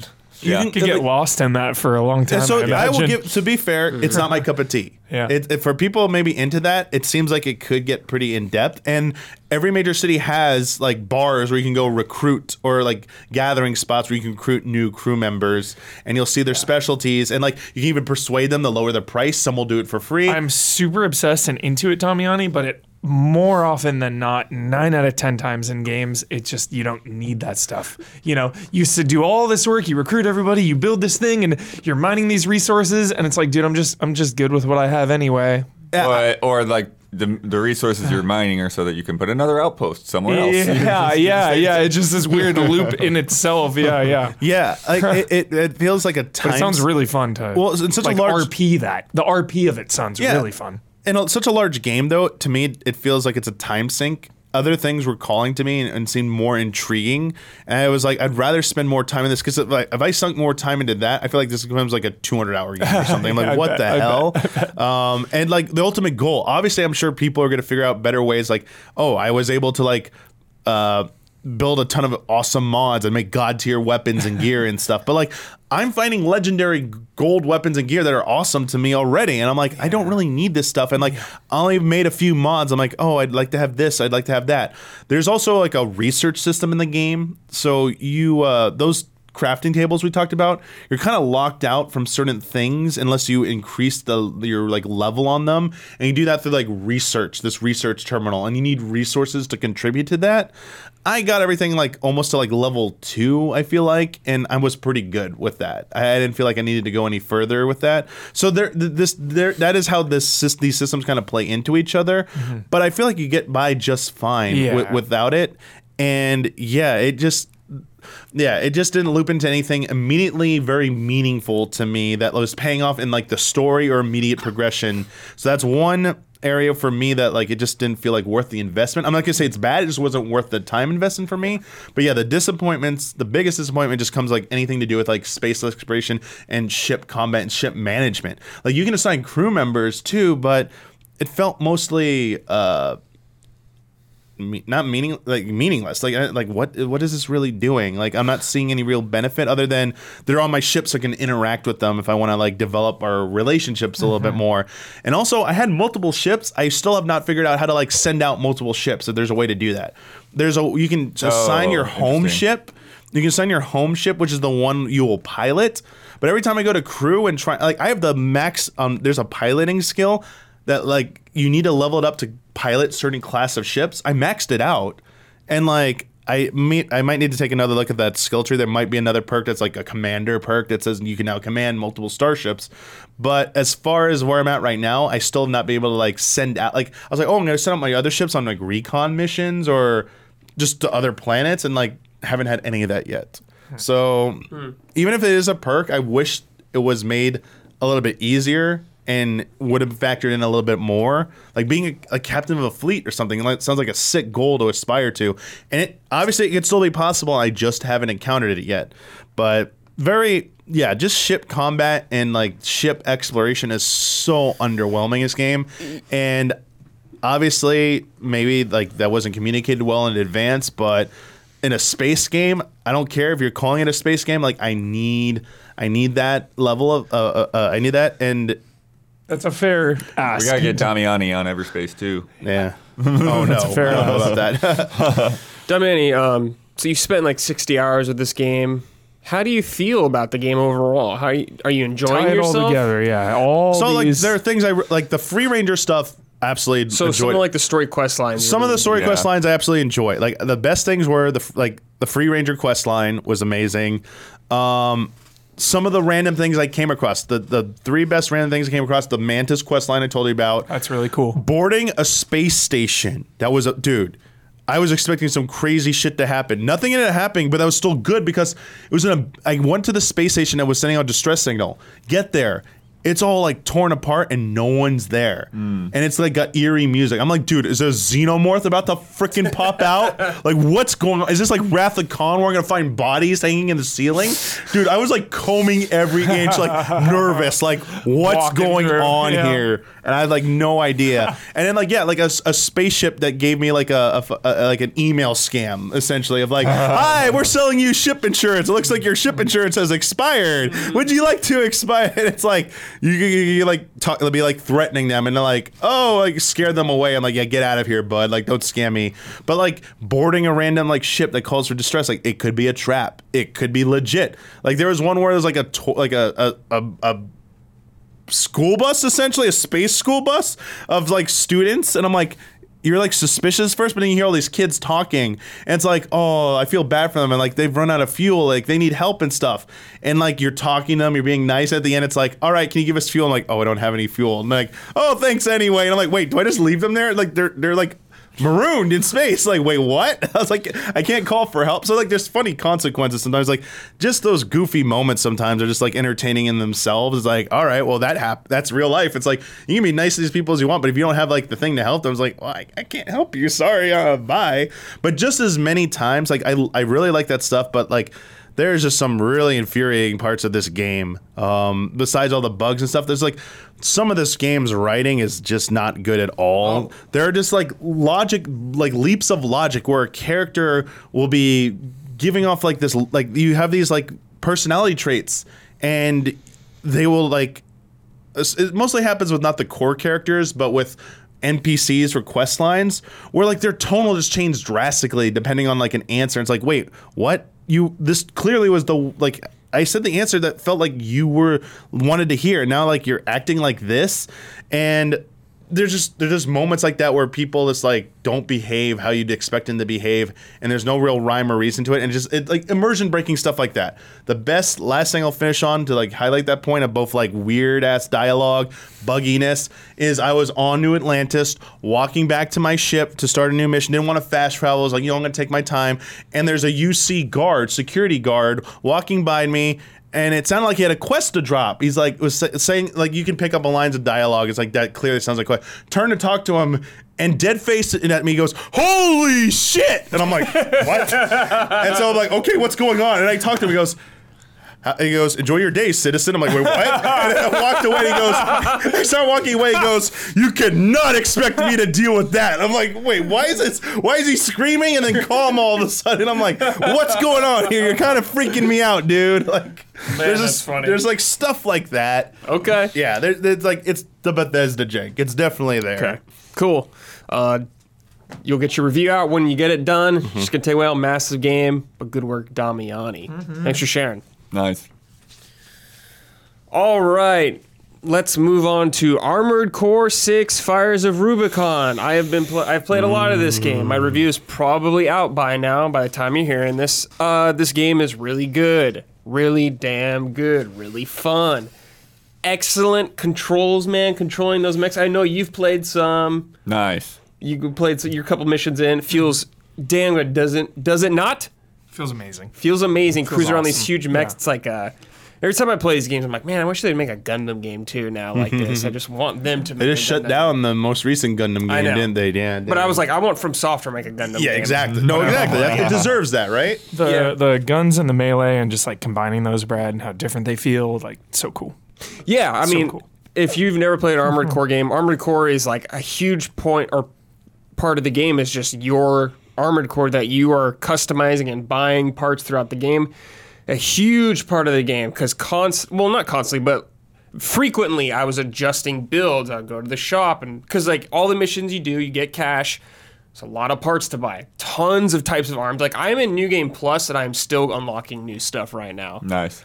So there's tons of parts to buy: new arms, new legs, new cores, new heads, new like chips to like lock on better and stuff Mm-hmm. like that. New things for like storage and like uh, energy storage. It kind of is, but I think it eases you in at a good Yeah. pace. Like I know you were confused about like you were confused mostly about like two stats Yeah, yeah, yeah. Just the weight. because you only and, need uh, two things pretty much to function your armored core. Yeah. you need enough energy to power everything, and you Because need, like, usually I, weight. I'm used to meters like going up is good, like raise Mm-hmm. the numbers, but like just for those stats, you wanted it to go down. Yeah, it depends on what you're So I was like, oh, okay, on. I got it. Like, So yeah, like different types, like you know, heavier builds, slow, but they weigh a lot more, much Mm-hmm. more nimble, and your your uh, suit can jump around a lot more, and you have a lot more boost and stuff like that. But you know, you're gonna get shredded a lot faster. T- dude, a lot of weapons, a lot, machine guns, Gatling guns, bazookas, rocket launchers, grenade launchers, Just some beam- shotgun. beam sword, like a beam like yo-yo thing you throw out and like shreds guys. Like, there's like a little knife too, like a beam knife you can cut guys up. There's a baton that you can get that's like electric and you can whack stuff and it'll like build up electric charge on these guys. there is so much tools to play with later on, especially that you can just like really Yeah, like actually, a I- unique armored core. I can see that, like to to where like once you sort of like you're saying with New Game Plus or whatever, like once you've sort of like done the cool canon story, it's like all right, we're gonna just unleash the nonsense Yeah. on you, well, it's not even the canon story because there's multiple endings. right? So Yeah, I don't I don't Yeah. mean necessarily that, but it's like you're done with the serious part of playing Oh, the game. you Sure, know? Yeah, like, you've, now you've it's like, it. s- You've cleared around, the yeah. story or whatever. But yeah, yeah, but I mean, you get a lot of fun stuff still throughout the normal campaign, and it's like even that crazy stuff isn't gonna like carry you. That could be really flashy, but it's like sometimes certain situations you're gonna want, depending on your player type. But like some bosses, I was like, yo, I'm making a the biggest boy can possible. Mm-hmm. Tank treads. I'm putting four bazookas on this guy, two on my shoulder, two in each arm, and I'm rolling around because, like with bazookas, usually if you shoot them, it take it like staggers you a little bit. But if you got tank treads and you're rolling around, no stagger. So I'm just like cruising at 100 miles an hour, circling dudes going. so sick. it's really awesome, but like you got ammo, so sometimes you gotta Yeah. pay attention Early to that. on, Brad, ammo was like a factor. I was like, oh shit. Sometimes gotta- like some of the heavier powered things have less Mm-hmm. ammo capacity, so maybe you don't always want the most ammo. Yeah. But it's friendly in the sense that there are checkpoints throughout the game. Very friendly Frequently- Very, very friendly checkpoints. Very friendly. Some of the very short missions do not have checkpoints though, but they're short, so it's not that big of a deal if you die. Yeah. But like at these checkpoints, if you die, you can reassemble your mech. Mm-hmm. You can be like, okay, I'm gonna switch yeah, things up. those those checkpoints are are very very chill. You can buy stuff here, which kind of is annoying because like I got to bosses at Mid-mission, points yeah. mid mission. Oh, okay, I that's got a nice to like balance. a boss. That's a very nice balance. So then then. I like I had to leave Fully the back mission. out. Then I'd have to redo it all. It's like kind of annoying, but it doesn't take too long to get through mission if you know what you're doing the second time around. The missions aren't like super long. They're not like that's good. they're not 40 minutes or anything like that. You know, some missions are like a couple minutes maybe. Some are 30 minutes maybe. Some of them have bosses at them. Some of them don't. So it, it really fluctuates on that kind of thing. And um, as you're going out through the campaign, there are missions. You could see a little icon on it where you can like make a, ch- you can like select a certain mission. So like through the the story is like a bunch of mercenaries on this planet fighting for this resource love that shit. uh, coral. It's on this planet Rubicon. Coral. Everyone wants coral for like this high value resource. So there's- Unobtainium. There's like two missions available, and you could you pick one of them for the faction that you want to align with or whatever like that. So like you got a job lined up, you can pick one. If you take that one, other one's off limits. Whoever's paying the most. you can see who's paying the most also. yep, yep. So it's like whoever Yeah. you want to go with, you can go with. You're allowed to make these choices. There was one interesting mission, a very early mission. Early on, we played this on stream. Is you're with these mercenary groups, these two other guys, and you're going through with them. So sick. On New Game Plus, I did this mission, and there was a point, something popped up where I got a call from someone else, and they're like, "Yo, if you take these guys out, we'll pay you double." So I was able Some Joker shit, dude. yeah, so I was able to choose, and I was like, okay. I was like, this must be a new game double plus only cross, thing because I did dude. not see it on my normal playthrough. But I was like, this is a little, little something extra right there. That's so. amazing, dude. Because I know there's three endings, and I don't know if some of them are only available on later playthroughs. I'm not sure exactly how that works. I want to say some of them are maybe one of them, It's really cool. but um, yeah. So the game is divided up into missions, as I said earlier, not level like most people that play from software games nowadays are used to big Yeah. interconnected things. Nope, not like that. This is very much classic Armored Core. You're going through the missions, and you're just doing that kind of stuff, which is fine with me. Works totally for me. Some of the levels are pretty big.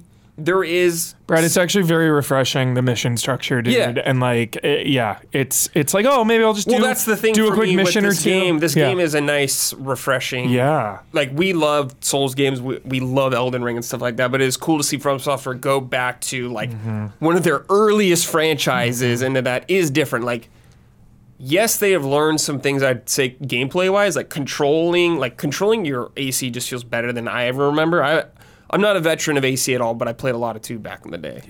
But um, some of the lock on they were talking to me about feels like some of the devs were talking to me like they've just like improved all that kind of stuff to make it easier for people to get in. There is no like um, I believe some of the other games had like you can go into debt with money and stuff like that. Oh. It was much more hardcore. What? There's none of that in this game, but yeah, really mean fun. won't in the future. friendly that you can buy something and then sell it back You for could s- full yeah, price to exactly. Mm-hmm. fully, you know, if you don't like it or whatever. That's really nice. Like, there's a lot of lot of friendly things Yeah, it's- for, just imagine for how like- hardcore yeah. the game is. Yeah. how difficult it is. Yeah, I'm just imagining like you walk into the bank and you're just like, yeah, I need to buy uh, 50 missiles. Uh, it's like, okay, sir, show us the your last five pay stubs.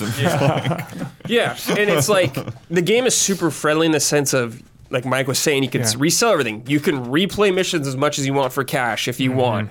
So if there's like a sick part you want for a mission, you, you can cool. you can grind it out if you want.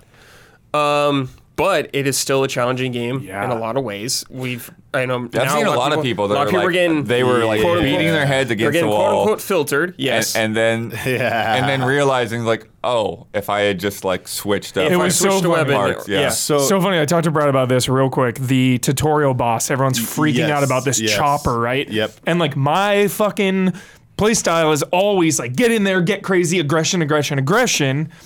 And for whatever reason, because of the way the tutorial was presented and because it was a friggin' helicopter against me on the ground, I was like keeping my distance. I was like, you know, trying to pick it off and like get cover, pick it off. And I died like four times in a row. I was like, dude, what am I doing wrong here? And then I was like, all right, like, let me just go straight at it.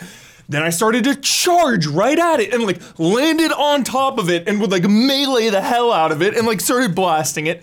And then sure enough, I beat it, just like changed my approach and and that was it. It was it was like really it was like just a really intense experience of like, wow, changing your style alone, not to mention like all your weapon and and part types, like just changing your approach only had a dramatic impact on the combat. Yeah. on the encounter. Uh, I, yeah, I'm, I'm, I'm, curious here, but. I think earlier, Brad, few days ago or a week ago, you mentioned something about like in like your impression, like an earlier impressions thing from like maybe the preview event. I think Yeah, you, probably the you preview talked about an approach for something as well. So I'm mm-hmm. curious about how how much that like i- is there like really like bosses that push against like you can't really find one build that will just like kind of carry you through even with skill. But also before you answered that, sorry, the this this this filter boss. Like it's funny you say that, Huber, because like I'm reading so many people like I've tried every approach and like I mm-hmm. can't beat it and stuff and like I beat all the Souls games and stuff and like this is like and then like I'll see people point out, did you try this? And something like something about like a plasma cannon or something like did you mm-hmm. use this? Because like it's like this is what you need to use this on this boss to like make it way easier. So it's like people like do you feel like the question is you were talking about customization maybe getting a little like overwhelming do you think it like it's maybe too overwhelming initially to try out every different thing because like if the strat is really there is something that'll work against us. You got to keep experimenting. Like, is it enough that's like, man, I've tried so many builds and you didn't. It's possible to not come across like so a good one. I did brute force my way through some bosses. Like Okay. I did not do the maybe the the best approach. I would say like there's a Mm-hmm. boss with a shield later on that a lot of people are having trouble with. And if you use a certain weapon, it can break their shield a lot more. I did not do that because I didn't Mm. realize it at the time. I just brute forced this fucker down. So you can do that, but um, I mean, some it does pay to experiment. You know, taking a different approach can help a lot.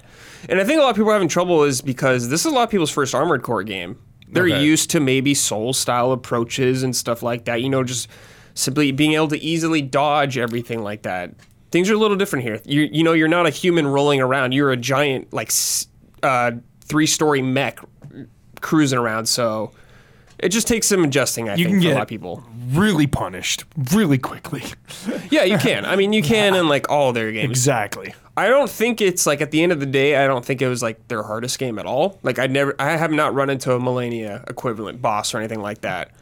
Um, and the bosses all around, I think, are cool. They're not the heights of some of their other bosses like that, but they are cool. You know, they're some sick robots. Like there's like huge construction tile robots, like giant chainsaw arms, and like uh, like a um, like a forge at the top. That I was like shooting bazooka rounds at it, and like a lot of stagger damage. Uh, would you say? I know you said like the backing out of a mission to change builds. Like, Well, you don't have to back out Okay. to change a build. To buy new parts, you do. okay, so would you say like any of that maybe like could possibly contribute to some people like l- like being Mm. lamenting like having to like experiment more Maybe. or like pushing back too much? I'm like, not sure. I don't know. I like, feel like a lot of people are so used to from software games, they find a weapon they like in the game. Gotcha. Maybe they use one or two throughout their whole Right. playthrough. Stick with it. They stick with it a long time. This game is not like that. Gotcha. Because you know That's you're fair. not leveling up, you're not doing stuff Yeah, like that. that's true. You're not grinding Yeah. souls or anything like that. There are things you can get called OST chips to give you passive bonuses, like your healing repair kits heal you for more. Okay. Or your kinetic weapon damage goes up by 3%. Some stuff like that, some passive things. There's also some moves you can get from it. Like there's like a uh, one that I think is really cool is you so you're really fast dash forward. It's God, like I your left love stick. that, dude. If you push like left stick right before you can like kick someone, so you can like Dude! break someone's stagger or something like that. Nice. So- which is really cool against like other armored core units you fight in the game because they're fast too. So I was doing that on some of them. Uh, Huber, your playstyle of aggression is funny. I like that mm-hmm. because I'm pretty mm-hmm. much like that too in a lot of ways. But there are mm-hmm. definitely some bosses where you can't get as close to them. They're gonna kind of dash away from you a lot, so you're gonna have to Get over change some here. things up. Yo, Um, there's some really intense bosses like Mikiri that. counter. No Mikiri counter. Yeah, that's the Like first that. thing I asked him. It's the absolute He asked- first question. I Let, so uh, let me let me ask you this uh, for bosses. Um, it's kind of two part question. Yes. Can you like scan No. things in this game? So no scanning. Okay, that's first Well, part. you can do like a pulse to kind of see around you, but you can't like scan weakness kind of thing like that. Okay, so okay, that's good. Um, is it hard to discern like bosses, like the Oh. telegraphs from them, No. compared to like a human like No. enemy or No. monster I like would enemy say they're pretty mech? well telegraphed. Like Okay. you know, they're not a human; they are a machine, but they are still telegraphed. Like when you could see when they're going to do something a lot of times. And do some of these bosses have like multiple targets? Like you target different parts. Like can you not break an arm? Well, some or, of them do. Or most disable of them, but like you, a You're not weapon? like blowing an arm off or something. Okay, You're I not didn't- yeah, I targeting didn't- parts like that. Yeah, I didn't know if it's like, oh, like if you target this part, you can like mm-hmm. weaken them, and like now Yeah. they can't. Their mobility is like shot, so like they can't dash away from. No, you Huber can't do anymore. that. So like the huge construction boss I kind of Lock talked him about a down. little bit. That had the forge on his head. You could like target that p- part of him, but you cannot you can't like target left arm, right arm. You're not doing stuff like that. It's much more just like one spot. Let me ask you this: in a boss encounter, is there a way to like, for, for most bosses, is it possible to like keep evading to like watch their patterns long enough? and You like can on the evade a first lot. time- yeah. Or is there any bosses where it's like? You can't just keep evading. Like eventually, you're gonna run I out of like fuel, like So fuel you or have like a stamina. It's a Yeah. stamina meter essentially. Yeah. And some of your builds, you can have better stamina meters and be able to dash more. But it's like you can you can dodge a lot if you want to figure stuff out. Yeah, if you want to focus on that, you can. Yeah, just to buy time because I know there's some Sure. Souls bosses like Malenia we talked about like where it's like very hard to keep doing that. Like their their abilities to like close on you and like this arena space. It's like you can do it for so long, but eventually if they do a certain attack pattern, it's like you either need to know how to like be like you have to like know what they're doing to counter it. You Mm-hmm. can't just observe it or else you're kind of screwed. Um, there's definitely like I mean, of course, when you see attacks for the first time, you're not going to know Yeah. what they're going to do like that, but you will pick up on moves. And especially because verticality is such a big part of this game, because you know you're a mech, you can like fly in the air for quite a bit of time. So some attacks might cover the whole ground or something like that, or go towards the ground, so you got to fly up and stuff like that. Or the boss will be in the air, maybe. Uh, how does targeting and stuff feel like in the air? Because I know like not similar, but as someone who just played Starfield, and like you can jump in the air and like shoot in the air, like that's also obviously manual Mm-hmm. Yeah. aiming. It can be a little So, frustrating with no lock on. There's like a soft Yeah. lock on kind of thing. It'll kind of target the closest thing, which you can do. That's like a lot of the old Armor Core games was, but there's a hard lock on also if you want. okay. So like if you're fighting a boss, you can lock onto the boss and keep track of it pretty easily. Okay, that's cool. But I mean like some of these are fast and stuff like that, but you so you said like like aiming isn't really generally a problem. Like you're not No. like whiffing a lot of No, no, no, no, like no. because you're aiming wrong. It's like No. they're maybe moving like if or you're something. yeah. Shooting, so when you're targeted on, like if you're hard locked onto something, you have like a meat or a thing around them indicating they're locked on. But you also have your little crosshair. You can see if they are moving around and something like that. Your crosshair is going to be following them. so Yeah, you can yeah, yeah, see, you yeah. can tell a lot of times if your shots are going to hit or not. So if they're moving sideways and you're shooting like a big bazooka, they're going to dodge it or stuff Of course. like that. yeah, yeah, yeah. But um, like a lot of times, like a lot of the game, I use like a Gatling gun because there's a stagger meter also in the game, Okay, which is yeah. super important. Okay. you want to build this up because you do stagger damage. They get put in a vulnerable state. They shut down for a brief amount of time, and you do a lot more damage to them. So I was using a Gatling gun just because I could keep pressure on pretty easily, Mm-hmm. Nice. stuff like that. And there's no obviously like stagger. You, like they're more vulnerable. Yeah. Then they take more damage Yes, the stagger. yes. There's no like behind the back crit things like no, no, no, game no. either, You're not doing right? backstabs and stuff no, like that. No like sneak attack type No, stuff no, where no, you can like nothing like that. Gotcha, gotcha. Nothing. Cool, cool. Nothing like that. Figured, figured. That's still cool to hear. Um, but yeah, you have three repair kits just to health or like push up on the D-pad, instant heal. Whoop. oh, wait, you can't get out of your mech. or No, anything like no, that. no, no, Okay, no. In okay. fact, you No- don't see any humans in the game at all. Oh, okay, cool. No I didn't know if like you could faces, get out no and like nothing. steal a mech or okay. No, no, no, nothing like that. Uh, that kind of leads into the story. The story is all told through like voice comms, like everyone talking over a radio, and like you don't see any pilots' faces. You see like all these pilots have cool emblems on. they have like code names like V two Snail, something for Rusty and stuff like that. And they have, like their own. Yeah, they have their own like cool emblems, and I think it works well for the type of game and like the setting of the game and the themes around the game. I think it works well. I do like the story, and I think it goes to cool places. But I do agree with some people, and I've seen people talk about this that it maybe not the every single beat is super interesting for a lot of people because a lot of it is like, uh-huh. hey, six two one got a job for you. Here's the job, job kind of thing ya. like this. And I think people are looking for a much more like larger scope narrative in a lot of ways. But when this is a very much a story about mercenaries And and, I stuff, fucking love which that, I Brad. do like a lot, and I appreciate that it is my different like that. But I think if people are looking for this grand scope of like you know, your Final Fantasy 16 kind of story, or maybe even something more along the lines of Elden Ring and stuff like that. It's not necessarily that, because you know you're not talk, you're not going around talking to NPCs or anything like that. Mm-hmm. You're not optional dialogue walking around. There is like optional lore from like doing missions, and there's also the arena mode, which along with your main missions, there's this arena mode where you fight a different armored core one on one. It's a very f- specific one, hmm. and when you look at it, you could see like lore about that very s- specific person or unit or everything like that. Nice. And there's there's quite a few of them. What I like about this is once you beat them, is you get the layout for their suits. So you can like equip their suit if you want. As long as you have the parts, you can just quickly do their build. If you fight them, you're like, oh, I like the way they look. I like their weapon set. You can just equip that right away. Nice. And um, also, you get OST chips from doing those, which you used for the upgrades. So you want to do these, I would say. Okay. Is there any real like exploration in So this game? Like, some of the like- levels are kind of big. There's like optional parts to find every every now and then. There's some cool parts. There's like a the moonlight sword is in this game, and you can find that from other stuff like that which is optional. So you might want to keep an eye out everywhere, but it's not nearly to the level what you think from like some of their past games. You know, you're not like you're not finding Ash Lake or something like that. you know Yeah, so I it's like yeah, my question to you, like you don't find anything like that. You don't find like optional bosses in the middle of a mission that like there's some like optional kind of guys, but they're not like super bosses, not like Yeah. the real bosses. Gotcha. that You don't come across anything like that. Yeah. All right. Uh, how, how about like the, the soundtrack for this? Because I cool. imagine it has a different vibe. Yeah, yeah, other- it's very much yeah. different. You know, very mechanical, like bleak electronic sounding. Like it's really cool. I do like the soundtrack. Uh, usually in a fight, so I'm just like so focused on like what's happening on like the bosses, but throughout this game, there's some cool tracks that I do like. All right, yeah. Because I the only other game I remember with like you know that comes to mind with like mech combat, it's like Zone of the Enders. Yeah, you know, yeah, yeah. Those two games have like fantastic soundtracks. So Yeah, I think the the trailer cool. Mm-hmm. music was pretty cool too. I Yeah, liked it's a it lot of stuff like that. Uh, there is also multiplayer in the game. There's Oh yeah, how's that? one v one and three v three. It's okay. I think it's fine. I did uh, some. I did both of them obviously for a little bit. I kind of like three v three a little more. Okay. Just because there's a little more chaos and it's not something you get like that in the real game. You get a lot of one on one fights in the real game. Like obviously one on one's probably like the real shit if you want to get really sweaty with it. But uh, three v three was kind of like a little chaotic thing that I liked. Do like mech comps or anything like?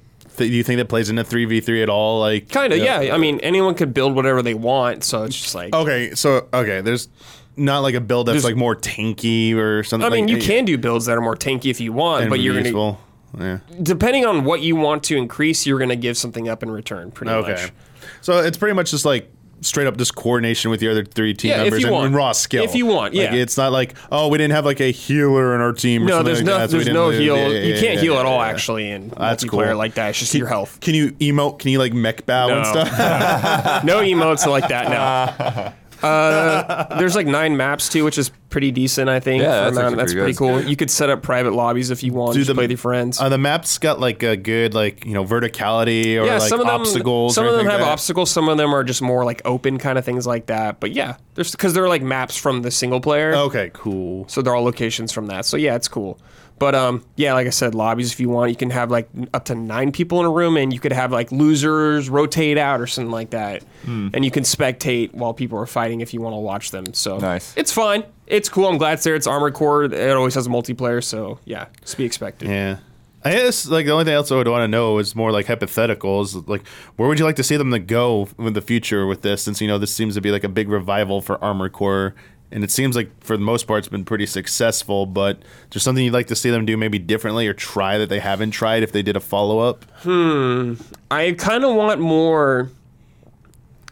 There's some, but I kind of want more big set pieces. Like some of the early missions you guys have seen is like that sand crawler thing. Yeah. You know, you take the, there's like a couple big Yeah, things because in the they, game. they restricted what we could see. with exactly for the review. Yeah. like I could not show everything. I showed was very early in the game because I had to show it. But um, there's some like bigger. Sp- there's like some parts later on where there's like big battleships and you like go on top of it and shoot where like everyone is at the bridge and bring it down. Nice. Which is cool, but um. I just want like more crazy set pieces because this is a this game's on PS4 and Xbox One. It's a last gen game also, and you can tell, but it still runs. It runs really good actually on PS5 is where I played it. Mike, you said people are saying the PC version's good. Yeah, yeah, I saw that today. Digital Foundry was like very impressed with um, the PC Nice. port. Nice. Yes. So you know, From Software not always the best technical front from their games that come out, but it's been really solid. Like I had no crashes. The frame dips I saw were only like at a few parts, and they didn't go that far down. Like it never happened to me in combat when I really needed those frames. So it's been an impressive game all around. Nice. It's definitely not going to be for everyone. People who come came in like the Souls games, it may be an adjustment for them, but I hope people give it a chance because it is an excellent video game. Sick. All right. Um, we'll take a question about it. This is from My Latin Lover. Hey, allies. Armored Core 6 is here. I've played other Armored Cores before, and I feel like 6 nails the feel, speed, and difficulty of the others, but misses in one department the soundtrack. Armored Core 4, uh, 4 for answer had a crazy good soundtrack. Do you feel like the soundtrack is lacking in 6 or am I unfairly judging based on the past games? I have not played four four answers, so I have no idea. Yeah, that's- I have I have not played many Armored Core games. I've played Gotcha. one, I've played two, and like a bit of maybe five a little bit, but like I've not gotten in depth with them for a very long time, so it's hard for me to compare. But I do like the soundtrack in this game. I do think it's cool. You know, it's not going to be it's not Final Fantasy 16 soundtrack to me. You know what I mean? Where I'm just like blown away by it, but it is solid for what the game is, I think. Cuz you know, it's a game about giant robot mechs fighting, so I think it's appropriate. All right, it's time for Sort It Out! this segment, we just talk about something that's bugging us in the game industry, game, company, anything like that. Do you dudes have anyone this week? Uh, I got yeah, I got one this week. oh, Blood's ready to go. Let's go, Wow, Bloodworth. Blood. F- freaking hundred dollar early access nonsense. Oh. Oh my god. you know, Blood, yeah. like we were talking about Starfield, and like, yeah, we have our gripes or whatever, but there's a ton of people looking forward to this game, ready to play this game. You know, maybe they've got Game Pass for this game or whatever, and they're gonna have to spend the next week dodging spoilers. And everyone like us who like, you know, are, are like having to make videos and stuff about it. We've like we're stu- sort of stuck in the middle of this thing too, towards like we have this choice. It's like, okay, well, do we put our v- videos out now? If we don't put our videos out now, then we're just gonna get passed by everyone that does put their videos out now. And it's just this, it's just this weird nonsense situation. Yeah. And like day one Game Pass is a week after everyone started playing it. Yeah, I think for yeah. Game Pass, if you pay like, if you have Game Pass, you can pay like thirty dollars. Yeah, yeah, you can You buy can the pay the upgrade, extra fee, but yeah, it's like a week early. You said or something, like five days. It's it's because you get it on like the afternoon, evening of the 31st, mm-hmm. right? Versus the fifth. You know. Yeah, like the official day time. is the sixth, but you know, East Coast or West Coast, we get it a, a couple hours Uh, earlier. they did this with Forza. Also, I remember Yeah. Horizon. I don't know if it was this long of time though. Like Diablo did this when it came out, which was like three days, I think. And like, I think it's super annoying, but I understand people spending the money to play. Cause like people take off work for this game. They're like, Yeah. whatever, I'll just spend thirty bucks to play five days early. It's like I understand why companies do this because it works, and I frankly think we're gonna see a lot more of this as things continue on. But it's a lot of cash. yeah. and I feel bad for people that can't afford it. And then you know back to like like our side of things, just like the planning of stuff, right? When you look at your Well, release yeah. calendar and Yeah, it's like, okay, this is out on the sixth. You get it on the you know 14th. You got plenty of time, and then it's like, oh no, there's a five day early access period, so you're gonna have to have it done yeah, that much sooner. yeah, that makes it annoying for us more. But like, like who cares? like about us? like, Right, right. Yeah. It just, but yeah, I understand just that. keeping yeah, track sure, of blood. these things. It's like, oh no, the game's really out earlier than they said it Yeah. would be. Yeah. Get ready for GTA 6 to do this. 120 bucks. You're gonna have to pay 50 bucks early, probably. With them, get ready, dude. But even yeah, even the like you know only thirty on Game Pass, like you're paying ten bucks, eleven bucks a month for Game Pass, or you know, you might Mm-hmm. be paying that just for this game. Something like GTA 6, like really, if they do that with that, dude, Dude. I feel like so many people will do that that Oh, it'll course. that'll essentially make it a hundred dollar video game. yeah, of course it will. Yeah, because just like everyone will do that. Yeah, I mean, they want to do that. so crazy. Yeah, it's gonna happen. Get ready. Uh, do you guys have one? Damiani, Huber, anything? There's something I shouted recently. I said, Brad, remember that not you weren't Oh. there, I think. Right? Okay. But I was like, I told chat, tell Brad to remember this might sort it out for this week. Did I already talk about the uh, online tutorials for multiplayer games or whatever? I, I, No. Was that, was that during the Wait, 13 what- playthrough? No, yeah. What are you talking about? Oh yeah, e- every single. I'm pretty sure you were there for this one, but I'll say it again. For any any online. Uh, any online competitive game, there needs to be tutorial like uh, matches with bots. Oh, yeah, yeah, yeah, So you can practice against bots. Yeah, bots. like that needs to be standard. Absolutely needs to I be see. standard in every. Was like, this for online- like uh, when you did Texas Chainsaw?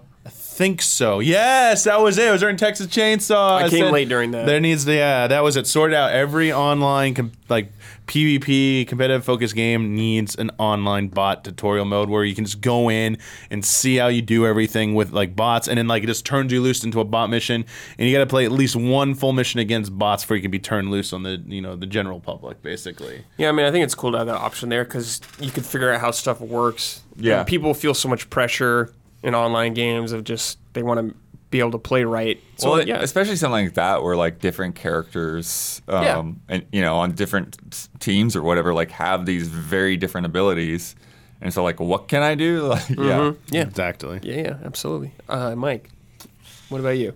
I don't really got one. Nothing. That's no, fine. just uh, you know, too many games. Yeah, Sort it mine, out, and Mine is just let me breathe. Yeah, let me breathe. live for I'm, a second. I'm drowning and, and suffocating. Yeah, There's just too much. it feels like the most ever. Ever. The most amount of qu- like excellent Ever. video games that are coming out Ever. that I can't skip. Yep. It's like well, Baldur. I'm like Baldur's Gate. I'm like twenty something hours. I'm Yeah. still in Act One in that game, and Yeah. it's like that game's gonna be hundred hours, or Yeah. something like two hundred hours. It's Right. gonna It's like I have to play that game though because it's Yep. so damn good. It's too much. Sweating. All right, this is from Chris Irely. Sorted out. Oh, this is for you, Huber. Sorted out game developers. We all know the battery life on the PlayStation 4 controllers were not great, and while the PS5 controller lasts longer than the previous counterpart, it's still not the best. It gets worse as time goes So on. because of that, I tend to play with a controller until it completely dies to max my playtime and lessen the amount of times I switch between a charger or a charge controller. The only problem with that is that several games I've played, including recently Final Fantasy 16, when a controller disconnects, the game doesn't pause and wait for me to reconnect a new controller. So I'd be in the middle of an intense boss battle. My controller would disconnect, and then I would scramble to get my charge controller and reconnect before I would die. Thankfully, the majority of my games I've hmm. played doesn't have that problem, but the amount of the amount of the games that don't pause when a controller disconnects is a bit higher than I would like. So sort it out, game developers, and make the game pauses on controller disconnect standard.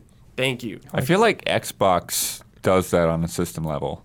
Oh, really? Just I could be wrong, but like That's interesting. Like Oh, usually, yes, it like you get the full screen pop up. Yes. It's like you need a controller to play yes, this game. Yeah, Got it. Uh, so Yeah. many times during Starfield when I like got up and left, like left the game, like paused and then come back, the controller disconnected. It like went to a screen saying like this game requires a controller. So like even if I was in the middle of the game, it like brings you to like Mm-hmm. an interrupt screen. So.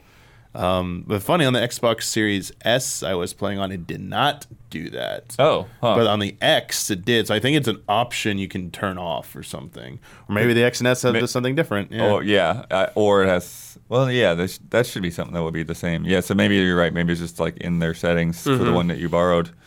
Um, yeah, yeah, I have. I had less of an issue just because my setup, like, it's not that big of a deal for me to be plugged in or to just like Mm-hmm. you know if, if I start you know seeing that like oh the battery getting low or whatever like have a second controller just on hand. Sure. But, yeah, I get it. Yeah. All right, it's time for Keep It Up, the exact opposite. Something we're pleased with. Who's doing it right right now? Mm. Game devs, a lot of good games. yeah, yeah, 2023, insane year. Keep it up, I Keep guess. it up. those games. Good lord. It's my sorted out and my keep it up. Yeah, it's a double-edged sword. yeah, for sure. Definitely feels like that. Like Baldur's Gate 3, incredible game. Keep it Yeah. up, but it's so long right now. Yeah. I'm not mad that it's long. It's just I'm very busy. Yeah. Uh, we can't uh, get in depth about it on this frame trap. We'll save it for next frame trap, but this is a good point just to give a shout out to it. Keep it up. Uh, 10th anniversary Final Fantasy 14. Celebrating their 10th anniversary. Yeah, that's fun. Going for 10 more years. Uh, talked with Brad probably next episode. Want to do a uh, go down memory lane of like 10 years of Final Fantasy 14, but You know what else has kind of a stacked this episode. You know what else has 10 year anniversary this year? what else? GTA 5. There you go. GTA Wow. 10 years. GTA 5. 10 years of GTA 5. Yeah. Insanity. Um, yeah. Uh, did you see this freaking giant box set of the whole Xenoblade I saw that. trilogy Yeah, you just you just I saw you comment on that on something. Yeah. Yeah, that Yeah. looked insane. yeah, keep that up. Keep that keep- up. Yeah, keep putting out these soundtracks, man. Yeah, keep they that made- stuff available. They made them visual available digitally too. Nice. Yeah, Oh, that's so- nice, I saw yeah. that you could buy them digitally now. Does Nintendo usually do that? No, they. Wow. like, Yeah, I it's on feel like there's Spotify, something yeah. like Monolith is forcing, like because Oh, every yeah. single time they Yeah. put stuff out, yeah.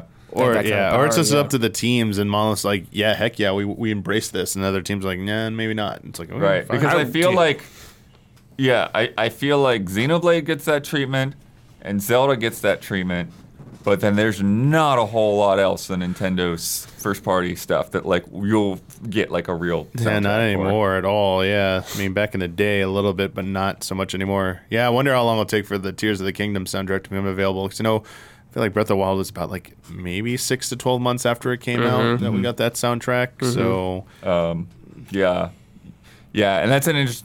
Yeah, I'll be interested to see how they do like the temple themes because I've re- I've, I've really like have been paying attention in the temples and like the dynamic how they do the dynamic music in those is really cool.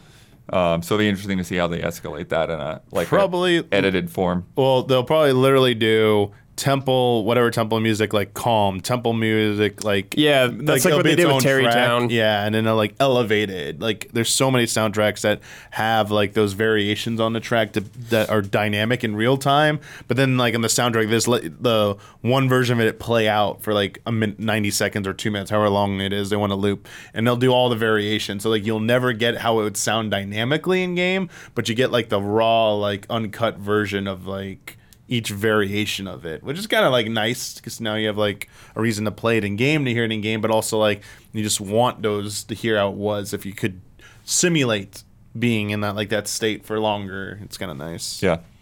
Hmm. Yeah, I do want more Nin- Nintendo soundtracks. Get on that, Nintendo. They have such good music, man. Yeah, I don't think like did Odyssey actually ever get an official soundtrack? I, don't I Probably not, I think dude. That soundtrack's sick Yeah. too. It's upsetting. Yeah. Save for Disgusting. Mario, Luigi's Mansion. Yeah. Like a lot of good music on those. Yeah. Uh, Danny Batowski wrote in, "Keep it up. Game devs have been doing a good job of remastering old games such as Metroid Prime, Mario RPG, Resident Evil 2 through 4, etc., and making these games more accessible and better than ever." Two through four. Well, Two, three, and four. I think they because those are remakes; those aren't remasters. Yeah. Yeah. Yeah, But, that's um, a definitely definitely different situation. But yeah, Uh, I see what you're saying though. Yeah, but shout out again to my buddy uh, Chris Kohler who just put out the making of Karateka. Yeah. Um, it's not, yeah, that's a whole different level of things. It's like, Mm-hmm. Yeah. it's an interactive documentary where like Yeah, that's the games are there, but they're sort of like almost a side Secondary, dish to the whole yeah. package. Yeah. Yeah, that's that's insane. But yeah, big shout out. No, no, what we need What? So, we need a Virtual Boy Classic. I wish Damiani. Yeah. That'd be awesome. I was hoping for for it to come out on 3DS because That would've been you would have great, had the too. stereoscopic vision. Yeah. Yeah, they blew it, blood. You're right. blew That, it. could- that was the time. Damn. That was the time. Damn. Damn, Messed dude. up. Now I'm pissed. Why? All right, uh, we got some shout outs. As always, every episode, we give some shout outs to some of our most generous patrons over there at the Platinum Producer tier. This episode, we got Jabawabs, Elthanas, and Greg the Dark Knight Kettering. And Garrett Hulfish. And Garrett Hulfish, Just we're dropped counting that there. now? Yeah, yeah. Okay, Garrett Hulfish, you're also paid. on there. You're in. All right, Garrett, welcome aboard. You're in. As Don would say, welcome to the party, pal. Shout out. Shout out. All right, Michael Huber. Yo. You've been playing Immortals of Aveum. Yeah. You were hyped on this game. Yeah.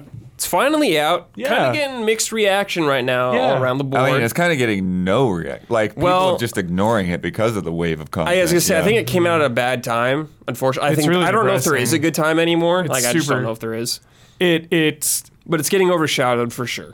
it really scares me just like the the way the industry is going where it's like mm-hmm. no one has time for anything but the best Right. You know Understandable. anything so it's like dude are, are people gonna take less risks Like, i'm the- worried about if this game fails When and- did this game come out? Do you remember the day? Do you know what day it was exactly? it was like last week. Yeah, was it it like, like a week Was ago. it the day Armored Core came out or something, or like the day before? i think it was a little before I'll look at it. I'll look up. Yeah. Well, what got? But anyway, Baldur's Gate was going on Baldur's Gate was popping like- off still. Yeah. Yeah, so it it endless game right there. yeah it just concerns me it's like when like, a movie that's where it's I'm like, at with it. Like I want to play. This game looks fun. Yeah. But it's like I have to play other stuff. Yeah, exactly. You're not gonna. No offense to this game, I really like this game, dude. I fucking, l- I love it. I, it's got problems. I'm critical of it. You know, Yeah. You'll see it in the review. I'm critical of this game, but like non-review cap, just little old gamer me, like I love this shit, mm-hmm. dude. Twenty Like, second. So it was like three days before Armored Core. Yeah. Yeah. Yeah. Uh, so Immortals of Aveum, the genesis of this game is a Call of Duty dev was doing concept art for you know one of the advanced warfares or infinite warfares whatever um, and they imagined instead of helicopters it was dragons. Instead of guns it was magic. Thus immortals of Aveum was born. It is call of duty with magic. Um, and it's got some Hollywood stars in there. Uh, kid from you know Agents of Shield and Never Have I Ever. Shout out, great show. Um, it's got Gina Gina Torres from uh, you know Destiny and and Firefly. So there's some like big actors in there, and then just a lot of like people I've never I don't recognize. Um, but the basic premise is, is there's this big crater kind of in the middle of the planet, and all these like magical ley lines come out of it, and there's this big statue of this thing and like nobody knows really the origin or there's like a lot of mystery behind it. And there's a ton of lore and a ton of just like nonsense words you know? You're just like what? So i can totally understand people just ridiculing this story. Um i give stories the benefit of the doubt every freaking time so like Well, it also has that thing that people are kind of down on right now, where like the you know you're in this fantasy world, but people are like very contemporary the way they talk. Yeah. like, mix all those crazy words in with like dude just being like, "Hey, Yep. bro, what's up?" Totally. totally, Bloodworth. Yeah. And like, you know, it can be a little confusing to follow because there are so many factions and so many Oh. made up words. And it's like, you know, Final not Fantasy 13 style.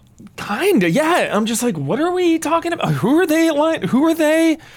Um, you know, some optional collectibles that, you know, flesh out other things. And there's like a lore book. Obviously, it's not uh, 16 levels of Right, detail, right, but right. you know they they they do help you so if you get confused you can like, really comb through that stuff um so the story again last little bit about that is you play as jack and he's a triarch which means he can control all three colors of magic there's like red blue and green magic So he's the Avatar. basically He, yeah is, he is the jack of all trades. he is the blood. jack of all Damn it, Blood. trades, Bloodworth. I'm going to put All that in the review, Bloodworth. Excellent. Get ready for that. Um, so he can control them all, and uh, you know he is kind of like Aladdin, like street rat style. Okay. so like the, so he kind of. You know, Rises gets- up. rises up, gets thrust into uh, this position, um, and becomes, you know, the immort. The Immortals is like the Spec Ops group. Okay. so he's an immortal. It's not like a literal immortal, but like their their That's their, yeah. their their reputation precedes them, so people actually do think they are. Dude, immortals will put their name to the test. Yeah, yeah. oh, yeah, those 300? Yep. Yeah. Hell yeah, dude. Sick. That's excited. Popped in my That's head. going in the review, dummy. um, so well, hold on, hold on. Tell me about the story. Like, tell me about Jack. Are Yeah. you attached to Jack? I'm attached to the actor already, so I have that kind of bias going in. We all have our biases, and like you know, I liked I liked Never Have I Ever, and I liked his little part in Agents of Shield. Um, so immediately I'm c- connected with him, and he's pretty good. I'd say it's I'd say it's really inconsistent, dude. There's parts where you can like you know, wander around and talk to people and you get not dialogue choices, but like there's things you can, you know, you can you can either like just avoid all this dialogue stuff or you can like comb through it all and like, you know, they're giving you lore and stuff. And that stuff is just a little inconsistent with the delivery and the impact of it all. And then even in main story beats, like something big will happen, Brad. Something like cataclysmic, some massive event.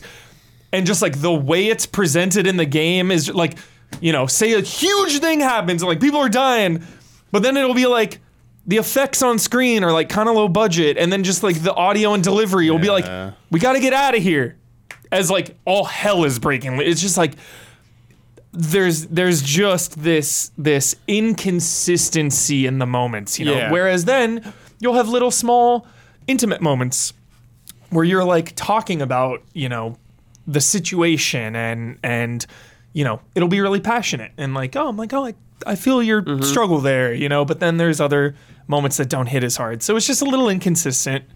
Um and there's a pretty good mystery going on and like it it it yeah, there's a there's a there's an enough of a mystery for me to have been Sure.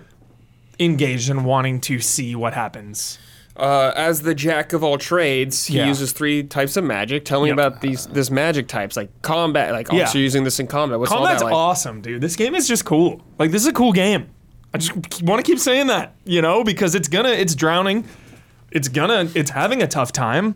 You know, there are vastly superior games to Immortals of Aveum that are that are failing because there is just so much to play and so much competition out there right now. Um, but I really like combat. Uh, you have your blue magic, which is more of like like a DMR type, like pew pew pew pew. You, Okay. you have your red, which is like shotgun blast. You have your green, which is like the needler in Halo, like boo, boo, boo, boo, boo, boo, nice, homing yeah. shit. You can also get varieties of those. There's a red one that you can equip, out, uh, you can swap it out, and it's more of like a grenade launcher type. Okay. There's Okay, a okay. blue one, and so instead of like a pew pew pew DMR, it's a two shot javelin. Oh. So it's like a boom for like heavy damage, but you only get two shots. You got to reload. You have unlimited ammo. You just reload or whatever. Uh, there's a green one instead of the needle style. It's like slower, bigger homing ones. Interesting. Um, okay. So you can like play with that, swap that out. There's crafting. None of that feels rewarding. The menus are like, you know, it's trying Yeah. to be Yeah. What like, are you crafting? You're like crafting Like a bracelet or something? yeah, actually, you have like a bracer. You have uh, little two rings that'll give you different perks and and stat bonuses. Yeah. It just, it just immediately doesn't feel like. Why would I want to? Yeah. Yeah, so it's like I don't even really waste my time with this stuff. I'm playing on normal. Shout out though, difficulty trophy. Oh. Those things have That's been, nice. those that you know everyone's like, oh, we want everybody to get the platinum. I say, Earn it. Earn it. Like, So you're saying? yeah, I like, agree, earn like it. if there's a harder difficulty, like that should be As a long as trophy. the difficulty is not locked behind the first playthrough, sure. It's not locked. You can pick Yeah. hard. I'm Okay. playing on normal though. Review, lot going Yeah, yeah. on. Want to just get through. And uh, even on normal, it's, it's the normal is recommended. It says. Yeah. And it'll like push your limit, and it's it gets pretty hard. You know. Okay. I've died a few times, but like it pushes back. There's some intense encounters. Yeah, yeah. So t- in these encounters, Yeah. like, is movement a big part of it? Movement is cool, dude. You have your freaking like l- lash thing that you can like grab enemies and pull them Oh, to like a you. Bulletstorm thing? Yeah, bullet storm vibes. You have a dash. You can dash around. It's on cooldown, so it's kind of slow, but you can dash. You can put up a shield uh, that makes you walk, but it, you know, has a shield or whatever. And then if that explodes, you know, you can like. You're getting experience, you're leveling up. Each magic tier has a skill tree, so you can like kind of invest in all of them or really pump up one. What's really cool is even if you pump up one, there are some skills that'll be like, to get this skill, you need to have like enough points in red, but you can still go really all in on like one or kind of balance it out. So the the leveling up is actually really really fun. I like that. Um, yeah, the, the crafting and stuff not so much, and it's just like kind of messy looking. You know, it's trying to be like a little clean and Destiny looking style, but it's just like I don't know. It's just a little messy to me, and, and and it's like I don't even want to bother with this, like because I'm fine. You know, just in the game, the difficulty wise, it's like dude, I'll just find stuff, whatever.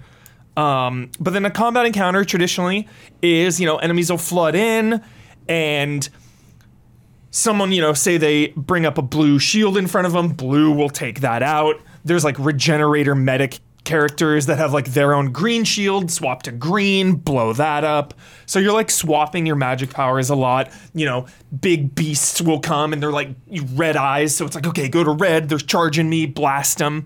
Yeah, I'm curious. Like, how much do you see of like other creatures versus Mm-hmm. A- just like other, like just general like enemies or battle mages Yeah. or whatever? There's a lot, like the Because I remember at Summer Game Fest, there was Yeah. that whole like it was more of a set piece kind of thing, but like the dragon that flies down Totally. and like grabs you and drops you from the top the sky or whatever. Yeah, there's an okay amount of variety. Um obviously there's there's like never enough. You know, you can always use more enemy variety, but there is enough that it keeps it fresh. You know, different types of those battle mage soldier types. You know, a lot of like mini bosses that'll come in, big brutes that like will just slam down on you, and like some good wildlife too.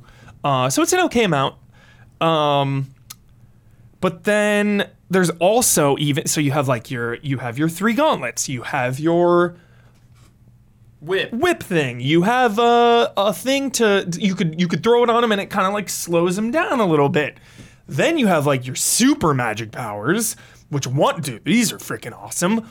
Uh, you have your mana bar, so um, you have your health and mana bar. You have unlimited ammo, but not unlimited health or mana. Obviously, you have health crystals that you pop to regain health. You can hold like three or four of those, and then you have your mana level, uh, and then you have to pop a mana crystal to re- replenish that. But the mana abilities are like one of them is like a like a ground. You like do this and like rocks come out of the ground. Titan. There's one that's like homing missiles will come out. So that stuff is really fun. There's one that like you like do this big red thing and like sh- send out this like shockwave blast that like takes people out. Nice. So that stuff is really fun. Um, and then you can like level up your, you know, you, you can find like mana capacity upgrades. Oh, okay. And There's like chests scattered around, optional puzzles, and So how's like this? Is it stage based and like there's optional paths to explore? How does it work? so you'll like get a mission or whatever. There's kind of like a hub area, Okay. and in between missions, you can freely go anywhere. So like I'll get a thing that'll be like, oh, maybe now I can go back to a place Metroidvania style, dude. It'll be like, oh, now I can go back and access this part, Okay. or you know. Uh, there's a big thing about the uh, corruption. There's a lot of corruption in the world, and I got a thing later on where it's like, okay, the corruption was blocking the path, so I'm gonna go, you know, remove that. So, optional areas and stuff, and How are some of like the single player missions? Like they've shown off like this giant like statue thing walking around. Have they Mm-hmm. Been cool? pretty cool missions, like some big set pieces, you know. Um I don't want to get like too into that, but yeah, like I'd say the pace of it is good, Brad, because it'll be like here's a really big mission and then some like smaller ones. Um they pair you up with characters, like you know, you have your companion characters. that stuff actually plays plays really well into the missions I really liked. Like being on a mission with, you know, this person versus this person. Or like, you know, this person has their own kind of feelings about everything that's going on and we're kind of doing the mission differently. So I really like that. Um, like story wise. That that's kind of like the because the story is like it, it's fine and like Yeah. I'm very easygoing on that stuff. Again, I can really see people being turned off by the story. Not not like oh it's so bad, but just like dude, I don't care. you know, Not invested. Um but like going on those story missions with some people and like like that's that's the fun that was the fun stuff for me with, Cool. with story wise and, and the missions as well cool. yeah Uh, Joseph Caruso wrote in. I believe Immortals of Aveum is the first video game released besides Fortnite to use both the main graphical features of Unreal Engine 5, Nanite for high texture detail, and Lumen. How do you say? Lumen for I think real it's Lumen, yeah. for real-time lighting. How visually impressive is the game? I understand that the console version uses F- FSR2 to upscale the images from 720p to 4K, Whoa. leading to plenty of visual artifacts. But I'm curious how it looks on PC if anyone has played that version hmm. with better upscaling methodology and a modern GPU. Uh, I will be playing this on PC when I play it. yeah So i've just been playing ps5 version Yeah. Okay. for a triple i game it looks damn good i mean it looks really good it's not like freaking modern warfare levels those games you know obviously this is way less budget but i really like the visuals it's really colorful when magic is popping off it looks so sick like so much shit is just like Yeah. exploding and it's This is one of so games colorful that have so many uh, effects and particles Yeah. and stuff that like streaming nightmare no probably YouTube video makes it Yeah. look good. Yeah. Yeah. it becomes just a, a just cluttered, artifacted yeah. mess. Even yeah. worse on Twitch then. Huh? Yeah, Yeah. I bet. I. But um, I've heard the PC port is not good. Oh no. I've heard that. Um, I was talking to a buddy of mine because they watch a lot of streams, and they're like, "Yeah, one of uh, the streamer I watched was streaming it on PC, and it was just like terribly broken. So then they got the PS5 version and started streaming that one instead. damn, that's not good. So that's the only thing I've heard about that. I have not done that firsthand, That's- so I can't comment. That's just third hand Speaking- knowledge.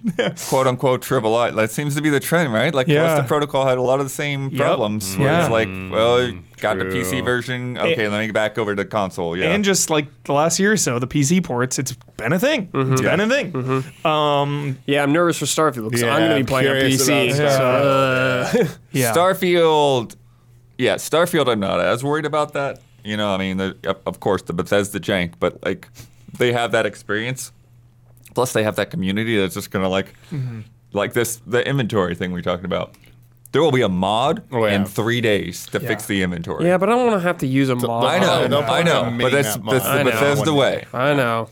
I really like the environments in this game, especially the interiors. They're very cozy. Sweet. Reminds me of my old uh, Huber hype episode about just cozy little spots. When I was playing this game, I was like, "This is get ready for a hype on this shit." Because I just like there were, t- you know, there were times when I would just like sit there and be all cozy, and I'd like it. Obviously, there's like janky NPCs that are just like sweeping lifelessly. Yeah, of course. You know, Yeah, of yeah, of course. like whatever. But like, It happens. I liked the environments. Also, huge control issue in this game. One big fatal flaw. Thankfully, I always have enough mana. It's everywhere. It doesn't matter.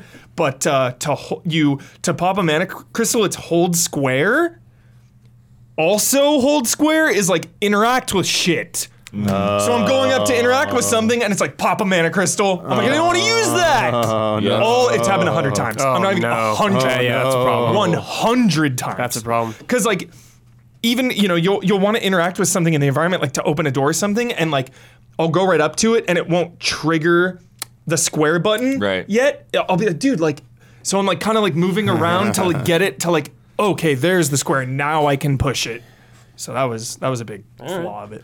Uh, sounds like it's got some rough edges, but you're enjoying it. You're having a good time. Yeah, new IP, Yeah. like Nice, dude, the very nice. Mm-hmm. combat is really fun. Like I, I think it's undeniably fun. You know, I think if anyone and it, like if you, I think if anyone gets their hands on it and just starts blasting away with the gauntlet powers, like it's it's cool. Yeah, It's totally. really cool. And it might go on sale Yeah. pretty soon, probably, or sometime. So keep an eye out for it, I guess. Yeah. All right, our final game, Sea of Stars, Bloodworth. Heck you've been yeah. playing this. I talked to you a little about this already. Yep. The video's already out, but you've played more now. Yeah, yeah. I'm, yeah, I'm not super far into Here it. we go again, uh, Goaty Watch. but uh, yeah, it's it's been really good. Uh, there's a lot of things, you know, having like. It's interesting because, like, yeah, you have that first conversation, and then when you go back into the game, like, there's other, you know, then start other stuff starts popping out at you. Um, but uh, if you're not familiar yet with this game, uh, this is, you know, kind of a, you know, in a style of like a classic Super NES JRPG. There's Yep. a lot of influences you can pick up on there, from Chrono Trigger to Breath of Fire to Golden Sun, uh, and uh, you know Paper Mario s- stuff in there as well with the the interactive moves in combat. Uh, and it just it all feels really solid, and it feels you know Huber. One of the things I, I told him was like it just feels refreshing to get into like just like a top-down 2D RPG in the midst of all these big like open world 3D games with like building outposts and everything. It's like a million systems just thrown at you in the moment. But at the same time, it's got the depth there, right? Like the combat feels good. The combat feels like it's pushing me. Like characters are going down, and like, oh crap, you know, like I gotta watch out, you know. And uh, one of the things that I didn't get in that video uh, that I remembered afterwards, uh, talking to Brad, is uh, the death mechanic is really interesting in this because you don't just like pop a phoenix down or something. So when one of your characters goes down, they're like the little like like Tweety Bird stars over their head, and so for however many stars there are, that's how many turns you've got to like keep the party alive before they revive, and then they'll revive with half health. So it's more of like they're Oh. knocked out, not Yeah, dead. exactly. Oh, got it. Right. Okay, And- interesting. But then you like you get into those like panic moments where it's like, oh, I've got two guys down. I've just got to like stay alive right now through the Ooh, rest yeah, of the changing your fight. strats to like That's turtling, fun. yeah, turtle strat to like Hell yeah. yeah. Is there an item though you can use on them? Not yet. Okay. There may be some move or some ability that somebody gets later on, you know, that can revive somebody. But right now, it's just like, okay, you've just gotta, you just gotta survive for now. Got it. You know, and uh, I had one situation recently where, yeah, like I had a you know somebody went down, the other people were really low, but then I had my combo meter up good enough to where I could use the combo between uh, Zale, he's the sun guy, so there's like sun guy. Moon Girl, and then their buddy, the cook, Garl, who uh, we, we know Huber is going to love. We know Huber is going to love Garl. This can be on the list for Yeah. goaties for sure. Yeah, best companion there. Although Garl, he's yeah, Gav, everyone with the genie. Yeah. Look at that. but, Gav, but hype, basically dude. the combo between Zale and Garl. So Zale can shoot these fireballs, and Garl uses his pot lid as his weapon. And so basically, if you shoot the pot lid, then it like breaks up the fireball and like hits everything on screen. That's fucking sick. Yeah. So I had that combo pulled off, took out like four or five guys with that, and then it's like, okay, now we're we can survive until Valere wakes up. um, so yeah, lots of cool little bits like that. There's a system there to uh, I described this before, but just to kind of say, so like when enemies are casting spells, these what they call locks appear above their head, so they could be like two to four, probably even higher with bigger bosses different symbols pop up, and those relate to uh, slashing attacks, blunt attacks, uh, sun attacks, or moon attacks. And so you have to like hit each one of those locks, and then if you hit all all of them, then you'll break that. Uh, Oh, spell casting sick. sequence. Cool. And That's they won't be able to pull off that move. Like oh yeah, there's like, like a parry thing like that in Immortals of Aveum. I forgot to say. you like have this device, and they when they flash, Yeah. you can like blast them, and they're like, Blah! it's really cool. Yeah, but you can see also a number, so you can see how many turns you have to break all of those cool. locks, and so you can tell based on like what you know what your party members have got going on and like how much MP you have is like, okay, do am I going to be even be able to do that with the amount of time that I have, or Mm-hmm. do I need to just like focus on one of the simpler ones? This guy is gonna like summon some ads or whatever. So there's a lot of Sick. little Good strategies and stuff to play there. Uh, also, like anytime that you attack an enemy, like you regain MP.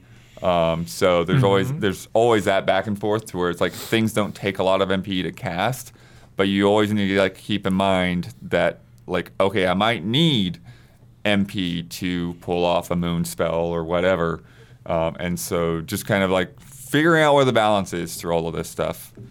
Um, the art style is fantastic. Like I think it's one of the things where it's like a lot of people talking about being like th- like the kind of the dream version of one of these games because I think in modern times it's like you know even though it's sort of like gets that esthetic of a 16-bit game or whatever, there is a lot here that they're able to do that you just would like the limitations would course. stop you from doing. And like one of those things is just like uh, like the lighting and the effects that they pull off like like a lot of long shadows and stuff coming out from light sources like campfires and all of that. Uh, when you go over water like you can see like the reflections in the water and that kind of thing when you're walking through those kinds of areas when you go behind like a crystal or a waterfall there'll be like this crazy like distorted effect of your sprites uh, and then just like just the the number like even though I'm just a few hours in, just the number of unique characters that you come across. Oh, okay. Who aren't just like you know Sprite 45 again. Mm-hmm. Is there voice acting or no? No, no voice acting. Okay. No voice acting in this. Uh, so that is one of the downsides for sure. Uh, but the music has been really great. Yeah, I was gonna ask you about that Sure, because so last far, time I yeah. talked to you, you said it was like fun, pretty good. Yeah. so it's been picking up more. Yeah, it's been picking up more. I think like particularly like some of those those battle themes and the and the boss fight themes have been really good. Um, and then and I think it, it partly too is just like the areas that I've been in. Yeah. You know, like this waterfall area is like more serene. Hmm. Um, uh, but yeah, you, yeah, it all, it all has been pretty nice. Uh, and then the level design, I really am digging. Okay. Because there are a, there's a lot of kind of like verticality in terms of like layers and stuff and so it's like and and what's nice is they give you the tools to work with that so you can clamber up ledges or drop off of ledges and stuff like that so if you like see something down below it might take you some time to figure out how to get to that chest or whatever but it doesn't feel like a lot of busy work because you are able to, to scramble up to these higher areas fairly easily and I think they've got they've figured out the movement speed, which I think like a lot of times in older RPGs or whatever, it feels like your characters are moving kind of slow and you want to sprint or whatever. Whereas in this, it just feels like you're pretty nimble Okay. moving through spaces. But there's like a lot of side paths to, to figure out, like what if the waterfall area. It's like, okay, you jump off a waterfall, but then there'd be a geyser to get you up to some place that's not quite where you were. It's sort of in between. So if you explore around here, you'll find like another recipe, or you'll find like another like dual tech or whatever, uh, and, or even like just like a, a standard weapon. And so like yeah, a lot of those rewards like feel worth it.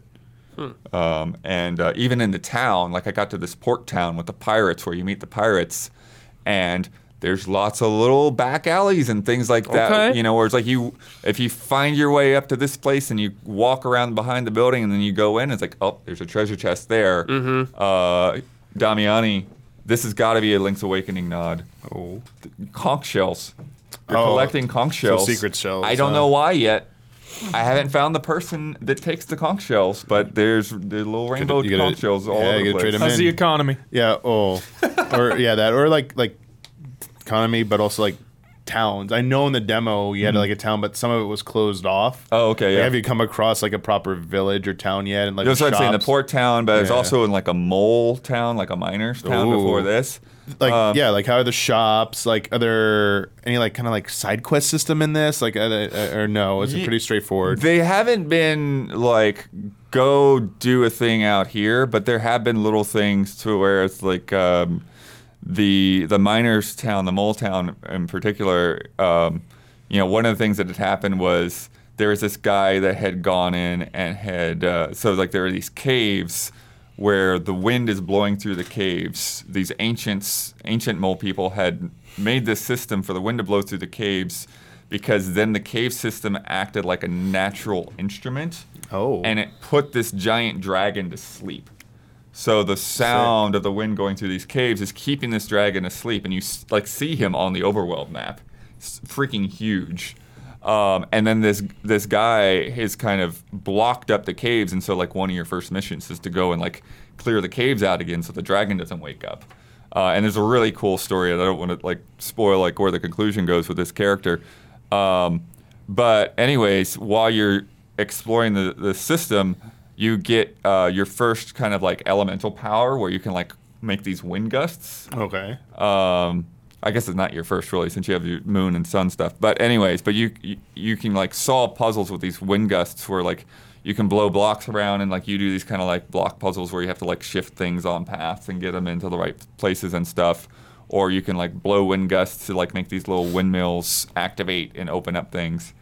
And so, like I said, like I wouldn't necessarily consider it a side quest, but like when you s- get to the town before that dungeon, there are these guys like, oh yeah, because of whoever's antics, then like the water stopped running, and so once you get the bracelet, you can go into um, like a cave behind where the water comes out, and there's a dude that's like sleeping in there, and there's one of those little windmill things, and so now you can like open up the windmill thing.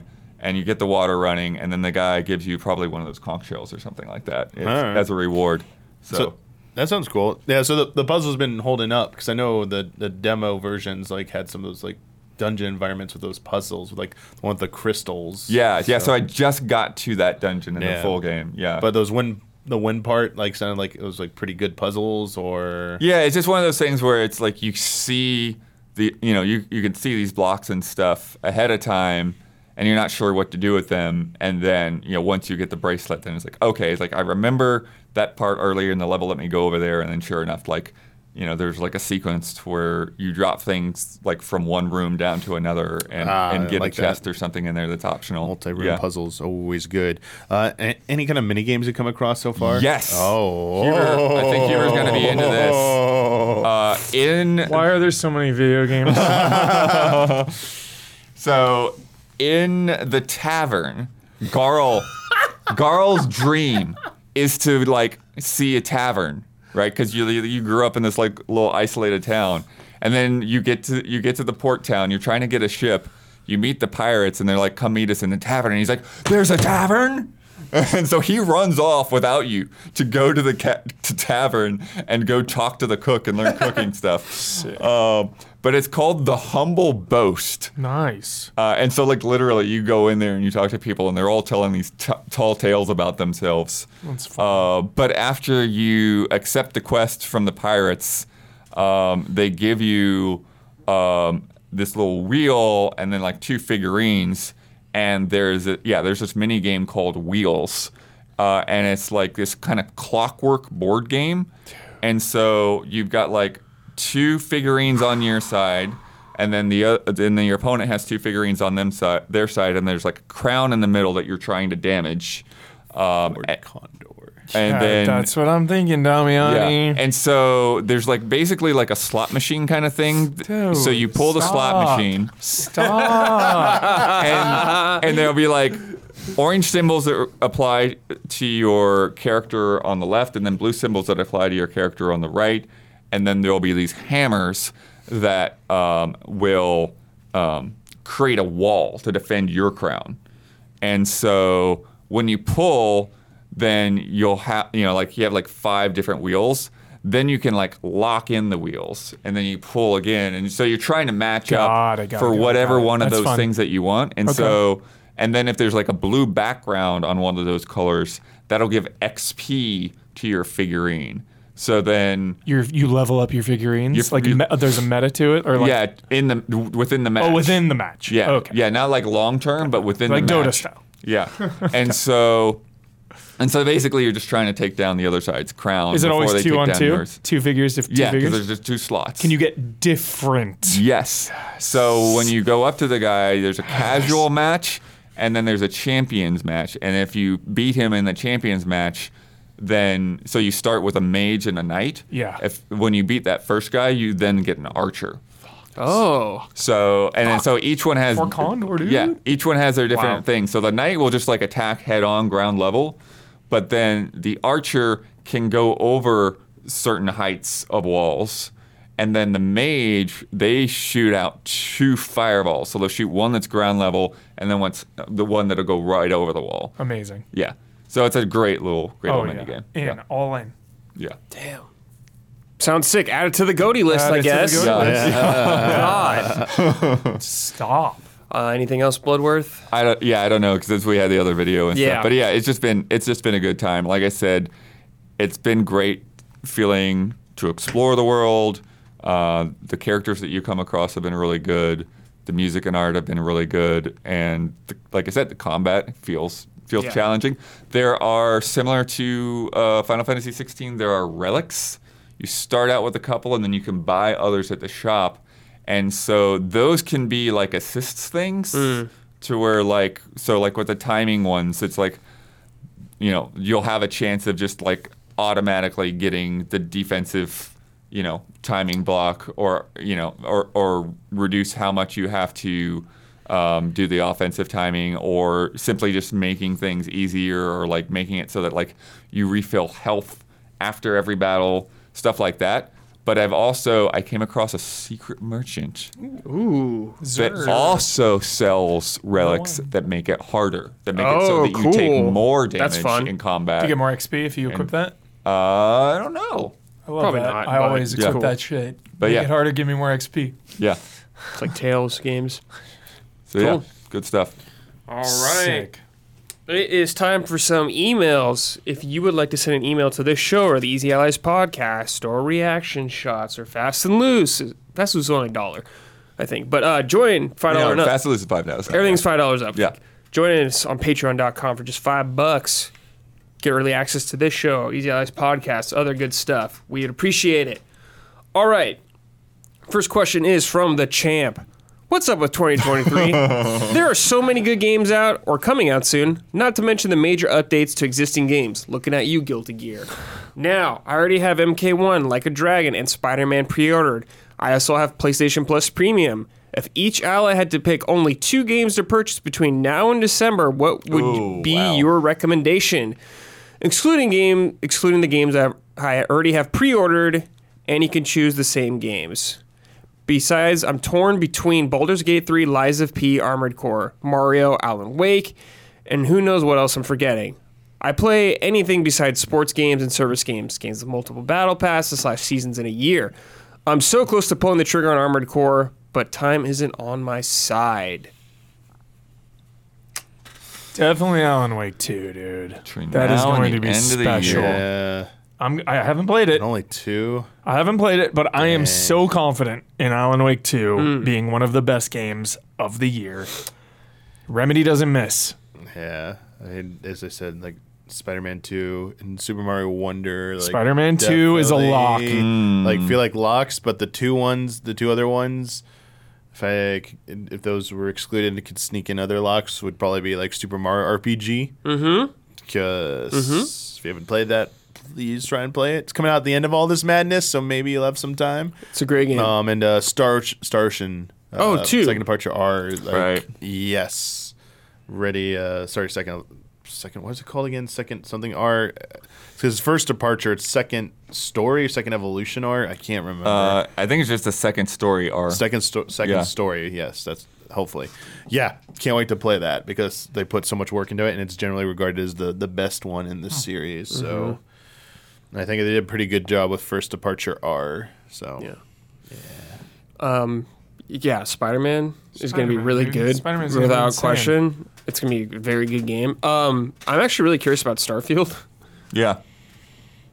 I hope I like it. I mean, I'm sure it'll be fine, but like, I'm, I'm more curious about that. I'm, I am also Hubert confident in Alan Wake 2.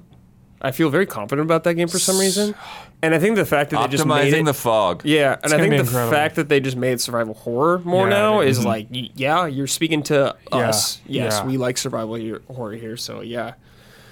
But Super Wonder though, too, dude, that Yeah. Like just the feels last- like delightful. The last Remedy game, Control, was a fucking goatee. Yeah. A lot of places. Control is it was. good. So Fantastic. was. Yeah. Yeah. Um, I mean, from this point, since I've already, you know, since Baldur's Gate 3 is already out, that doesn't count, even Yeah. though I haven't gotten to it. So, Yeah. Um, but, uh, uh, and I'm already playing Starfield. So I'd say, uh, Cocoon Oh yeah, and Super Mario Brothers Wonder, probably. Cool. Yeah. I would be totally the two that make the make the cut. It is impossible to go wrong with Mario. Like, Yeah. yeah, guaranteed fun and delight yeah. for everybody. Yeah, the game looks crazy. Yeah. All right. This is from Craigie B. Is this the longest generation transition? Hi, allies. I have been a patron since day one, but this is my first time writing in. I've been thinking about the transition over a new gen and how we are almost three years into the current life cycle, and, and yet still almost all games that get released are cross are still cross gen. So I have three questions. One, why do you think this is? Is it strictly down to COVID or the chip shortages making it hard for a lot of people to make the jump? Or is it maybe because of the, the massive success of last gen developers, uh, developers being too scared to miss out on a huge install base? Uh, let's answer that first question though. What do we think about that? I've seen a lot of Yeah. like at uh, the game uh, Gamescom. A lot of that stuff just said, you know, PS5, not PS4. it's starting to go away it's starting now. to go Yeah, away. but But, I- then you have like Jedi Survivor coming out on, you know, the, they had the On current gen, gen, and yeah. they're doing last gen now. Yeah, they did that with Harry Potter. It came out way late. Yeah, I mean, Harry Potter I, I think, yeah, I mean, all of that stuff I think is is definitely a factor. Uh, but I think the the biggest difference uh, it is just we have gotten to a point now where the architecture is more similar than it's ever been mm-hmm. between generations. Like if you think about like the Super Nintendo versus the PlayStation, like this is just wildly different machines, mm-hmm. right? Like it doesn't make sense for the generation to be a cross gen. If you look at like the PS2 to the PS3, it's like you're moving to HD. It, it hugely different things. especially on PlayStation, you Yeah. go into cell processor. And then when you look at the, even the last gen, it's like you the PS3 was this weird Frankenstein's monster Yep. versus the PS4. So it's like now it's like this is the first generation towards like well the PS4 and the PS5 are kind of architecturally the same thing in a lot of ways, just better and with mm-hmm. newer features and stuff. But like in terms of like making the games and programming, like making that cross gen isn't Cross. as difficult that it was before, especially mm-hmm. now with like how a lot of workflows are already like, well, we got to figure out like, can we do a Switch version and PC version, like mm-hmm. multi-platform development has just gotten like it, it's just been accounted for a lot more. Billions of dollars are on the table, Bloodworth. Yeah. Will Grand Theft Auto 6 also be on PS4? I'm gonna say no. I'm gonna say by the time it comes out, pro- no, I, I don't think it will be. Yeah, I think they're too ambitious for that. Honestly. Cool. Yeah. Uh, their second question: Do you think this is holding back the new gen, as we so rarely get to see the true power of PS5 slash Xbox Series X became because games have to be able to run on older hardware? Although we have had some notable exceptions with Horizon Forbidden West DLC being a PS5 exclusive, I still haven't fucking and played also that. the rich, recent situation with Baldur's Gate 3 not coming to Xbox. Uh, ye- yeah. I mean, I think a lot of it is just the install base is so huge. Yeah. And Blood, you were saying like kind of easier for them probably to port stuff down right now than it has been in the past. So like, I mean, look at God of War Ragnarok. It's like probably sold a lot on PlayStation 4. Yeah. A lot, dude. So I understand. I wish it didn't go on this long. As someone who has Same. a PS5, I definitely wish it was. the selfishness of me. Yeah, I want exactly. uh, the Yeah, yeah. current. Yeah. Yeah. But this is if I'm gonna, if I'm gonna buy in, you know, expensive games, like Yeah. let me let me get the most of it. And in terms of holding stuff back, I think it does to an extent always, no matter what. Like when you have to like keep in like older hardware in mind always when you're making something because like I think the more like exclusive things will be more technically impressive often. Thinking like Ratchet and Clank on PS5. Yeah. How crazy that game is. Yeah. Like Spider Man on PS5 is going to be pretty insane too. So yeah, I do think it can hold it back. Sure. And three, is this a, the longest transition we've had? Where three years into still the norm to have both last and new gen versions of almost every title. I would. Where's my mouse? Would love to hear your thoughts on this. Keep up the great work. Love and respect, Craigie B from the UK. Um, hmm. I would say this is probably one of the longest transitions we've had Yeah. in gaming. Like, I can't recall. Like, I know like NES games came out still and stuff like that, and games still come out when newer hardware comes out. But Yeah, PS2 stuff they're still coming out forever, but y- Yeah. again, the difference is is just that.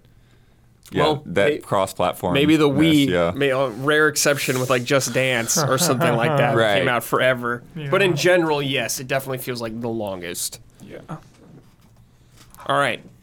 This is from Matt Hastings. Hey, allies. I was in the Navy from 2004 to 2010. One of my favorite game franchises during this time was Guitar Hero. Mm-hmm. It was the perfect offline game to go play during a six month deployment. I still remember the feeling of finally beating Raining Blood by Slayer on the hardest difficulty. Now, for my recent que- for my question, how long until Activision cra- cashes in on nostalgia and re-releases Guitar Hero Collection? I don't even care what my wife says. I'm getting another plastic guitar. Bonus question: Is there something you're nostalgic for from more recent gaming history that you'd like to see come back? Thanks for being rad. Thanks, Matt. Uh, It's, it's time, right? Activision cash. I feel like they When was the tried to revival? re When was, the, when was the revival? It was Band Hero. Was that it? Well, no, they had no. That was during the mi- midst of all that. Oh, okay. Yeah. Um. No, Guitar Hero Live. was the Yeah, thing. that was yeah. it. That's Yeah. right. Trying to get some subscription shit, Yeah. dude. That's a good question though about like a collection. That'd be pretty cool. Yeah. I guess. I, I think. Yeah, I think that. Uh, yeah, our like the weird modern Twitch era just makes the whole proposition so much harder because it's like yeah. it does it does feel like Great point. a lot of the stuff it, it, the tastes and stuff are kind of dictated by what people are streaming in a lot of ways and you just can't mm-hmm. How does just, you Just, just Dance do it? you just then? can't how How's Just do you Dance? have do you have people streaming they, I- like they have people I who like compete people have streamed and stuff. I don't know if they're the biggest streamers, but Yeah. every time there's like a Ubisoft press event, they talk about like here are influencers who are playing it, and they have like video content. Yeah, so I don't know. Maybe I don't- know. Maybe it's not. Maybe they're not real, or maybe you know they're just, it's part of the marketing thing. but I, even still, I think it's got to be a little bit. You're right, though. I think it's a difficulty. So it's something that be for your, your you play on your own on your own time, but that kind of like kills some of like the the hype potential behind. Hey, everyone's sharing it. Like, where do we share it now on Twitch? It's like, oh, you can't really play get the new Guitar Hero on on Twitch because you're gonna get nuked from orbit with all those songs on there. Also, yeah, getting those collections, would they be able to get every song back? I mean, like yeah, the you, cost, you, you like yeah. couldn't put out That a sucks. port of those games. I Yeah. loved the '80s one. That was so fun. Yeah, the 80s one was yeah. sick. Uh, yeah, there's some like deals where like the, the the owner doesn't want that music on there again, like so it'd be like prohibited. Like that's seems like it just always be best to go forward and just make like a new one with new newer songs, like newer licenses, and, and like maybe a few classic tracks, and just do that way. I don't know. For me, like I wasn't as high on the Guitar Hero and uh, Rock Band stuff, but feels like a, a classic collection seems like not the way to go for that, in my Yeah. opinion. Well, and I do think like like you're saying with Just Dance, like I think that it, the stuff is still going on, you know, like in the behind the scenes communities that we just you know, the people that aren't into that stuff just aren't that aware of. Like I think like rock band on some level is still functioning, you know, mm-hmm. like Yeah. still, still have like- access to songs online. Yeah, it seemed like all the Beat Mania, DDR, like all Right, that stuff there's still like DDR as they're all out, yeah. right. Yeah. Uh, Blood, you brought up Just Dance. I remember your review of game trailers. I just remember it ending with saying "Just Dance just sucks" or something Oh like yeah, that was some, like some weird invisible walls bed Yeah, or something yeah, yeah, we had to do. Oh Yeah. God. Man, that was funny. Oh, that was yeah. It was like a it was like an episode It was like a 100. video thing. Yeah, yeah. yeah, I remember it. Uh, I guess with Guitar Hero, just real quick, is I feel like people just don't want a plastic guitar as I was much thinking that anymore. exact Like, same thing, Brad. It's not as much of a novelty that people are into right Mm-hmm. now. Maybe in like ten years or something, I could see people like coming around Right. because everything comes back. Yeah, like style. right now, like the equivalent is Beat Saber. Yeah, exactly. Like everyone's Everyone's doing VR, doing stuff like Beat that. Saber It's also- tracks. kind of do you guys agree or disagree um i feel like when guitar hero came out it was like harder to listen to to that music like obviously we had like napster and like streaming still but like now spotify and Yeah, everything is the- so prolific Yep. like you can just listen to any song anytime anywhere Mm-hmm. anything you want whereas like Guitar Hero like felt kind of special because it's like oh these songs like oh let's play these like mm-hmm. now it's just like you hear that shit like everywhere all the time Yeah, we weren't in that place yet. Yeah. I feel like bootleg uploads to YouTube or like Yeah. most people were getting that stuff if you weren't paying legitimately. Mm-hmm. So yeah, for sure. All right, this is from Philip Skies. Hey, allies! I recently completed Resident Evil 4 remake. Of course, I absolutely loved it and played through it multiple times to get all the achievements. However, I feel that everything I love about RE4 remake was also present in the original game. RE4 Knife is officially one of the greats, so I shouldn't be too surprised that the remake couldn't dr- uh, drastically improve the experience for me. But I still feel as a little disappointed that RE4 remake is essentially the same game as the original, except with better graphics and limited knife durability, as opposed to, as opposed to an almost completely new game inspired by the original. The originals like RE2 and RE3 remake, were- RE3 remake were. How do you all like your remakes? Do you like them to stick to the hard originals, or do you go wild and do their own thing? Love and respect, Phil. PS Code Veronica remake win. Oh, Code Veronica remake. Funny. Uh, uh, uh, for first time in like ten days, logged into 14 last night just to like check something. So it was a re- reset week. Yeah. And someone in the shout chat was like, "Dude, love your name. When's the Code Veronica remake?" And I looked there. Someone's name was Code Veronica. So Sick, I thought of you. I was like, dude. "Dude, yeah. like, is, that, is that is that a human? Is Huber playing right now?" I was like, "What?" That's amazing. I was logged in just to see that. I was like, "All right, that's cool." Yeah, I like both types of remakes. Yeah. Um, you know, I think I like Demon's Souls, like how crazy Yeah. that was because it fucking felt so sick. It was great. It was the weirdest, and that's the weirdest game I've ever played. The remake of that because it was like it was like So was, similar. It was like this is the exact same thing, but like ten times better. But it's also the exact same thing, but it's not. It was so bizarre, like weird, weird. So I like when it's like one for one, but then I also like like you know remake two is like one of my favorites of all time because it's like the spirit of the game is like identical, but Yeah. it still felt Yeah, I- like it- pretty different. I uh, I think yeah, I think two is one that I'm very very mixed on because I I feel and three is sort of the same thing, right? Where it's like okay, this is a remake. It kind of has a lot of the same vibes, but it's it's leaving stuff on the table. It, you know, and so it still feels like in some ways your original game has you know more in a way. You know, there's there's stuff that they didn't bring across. yeah.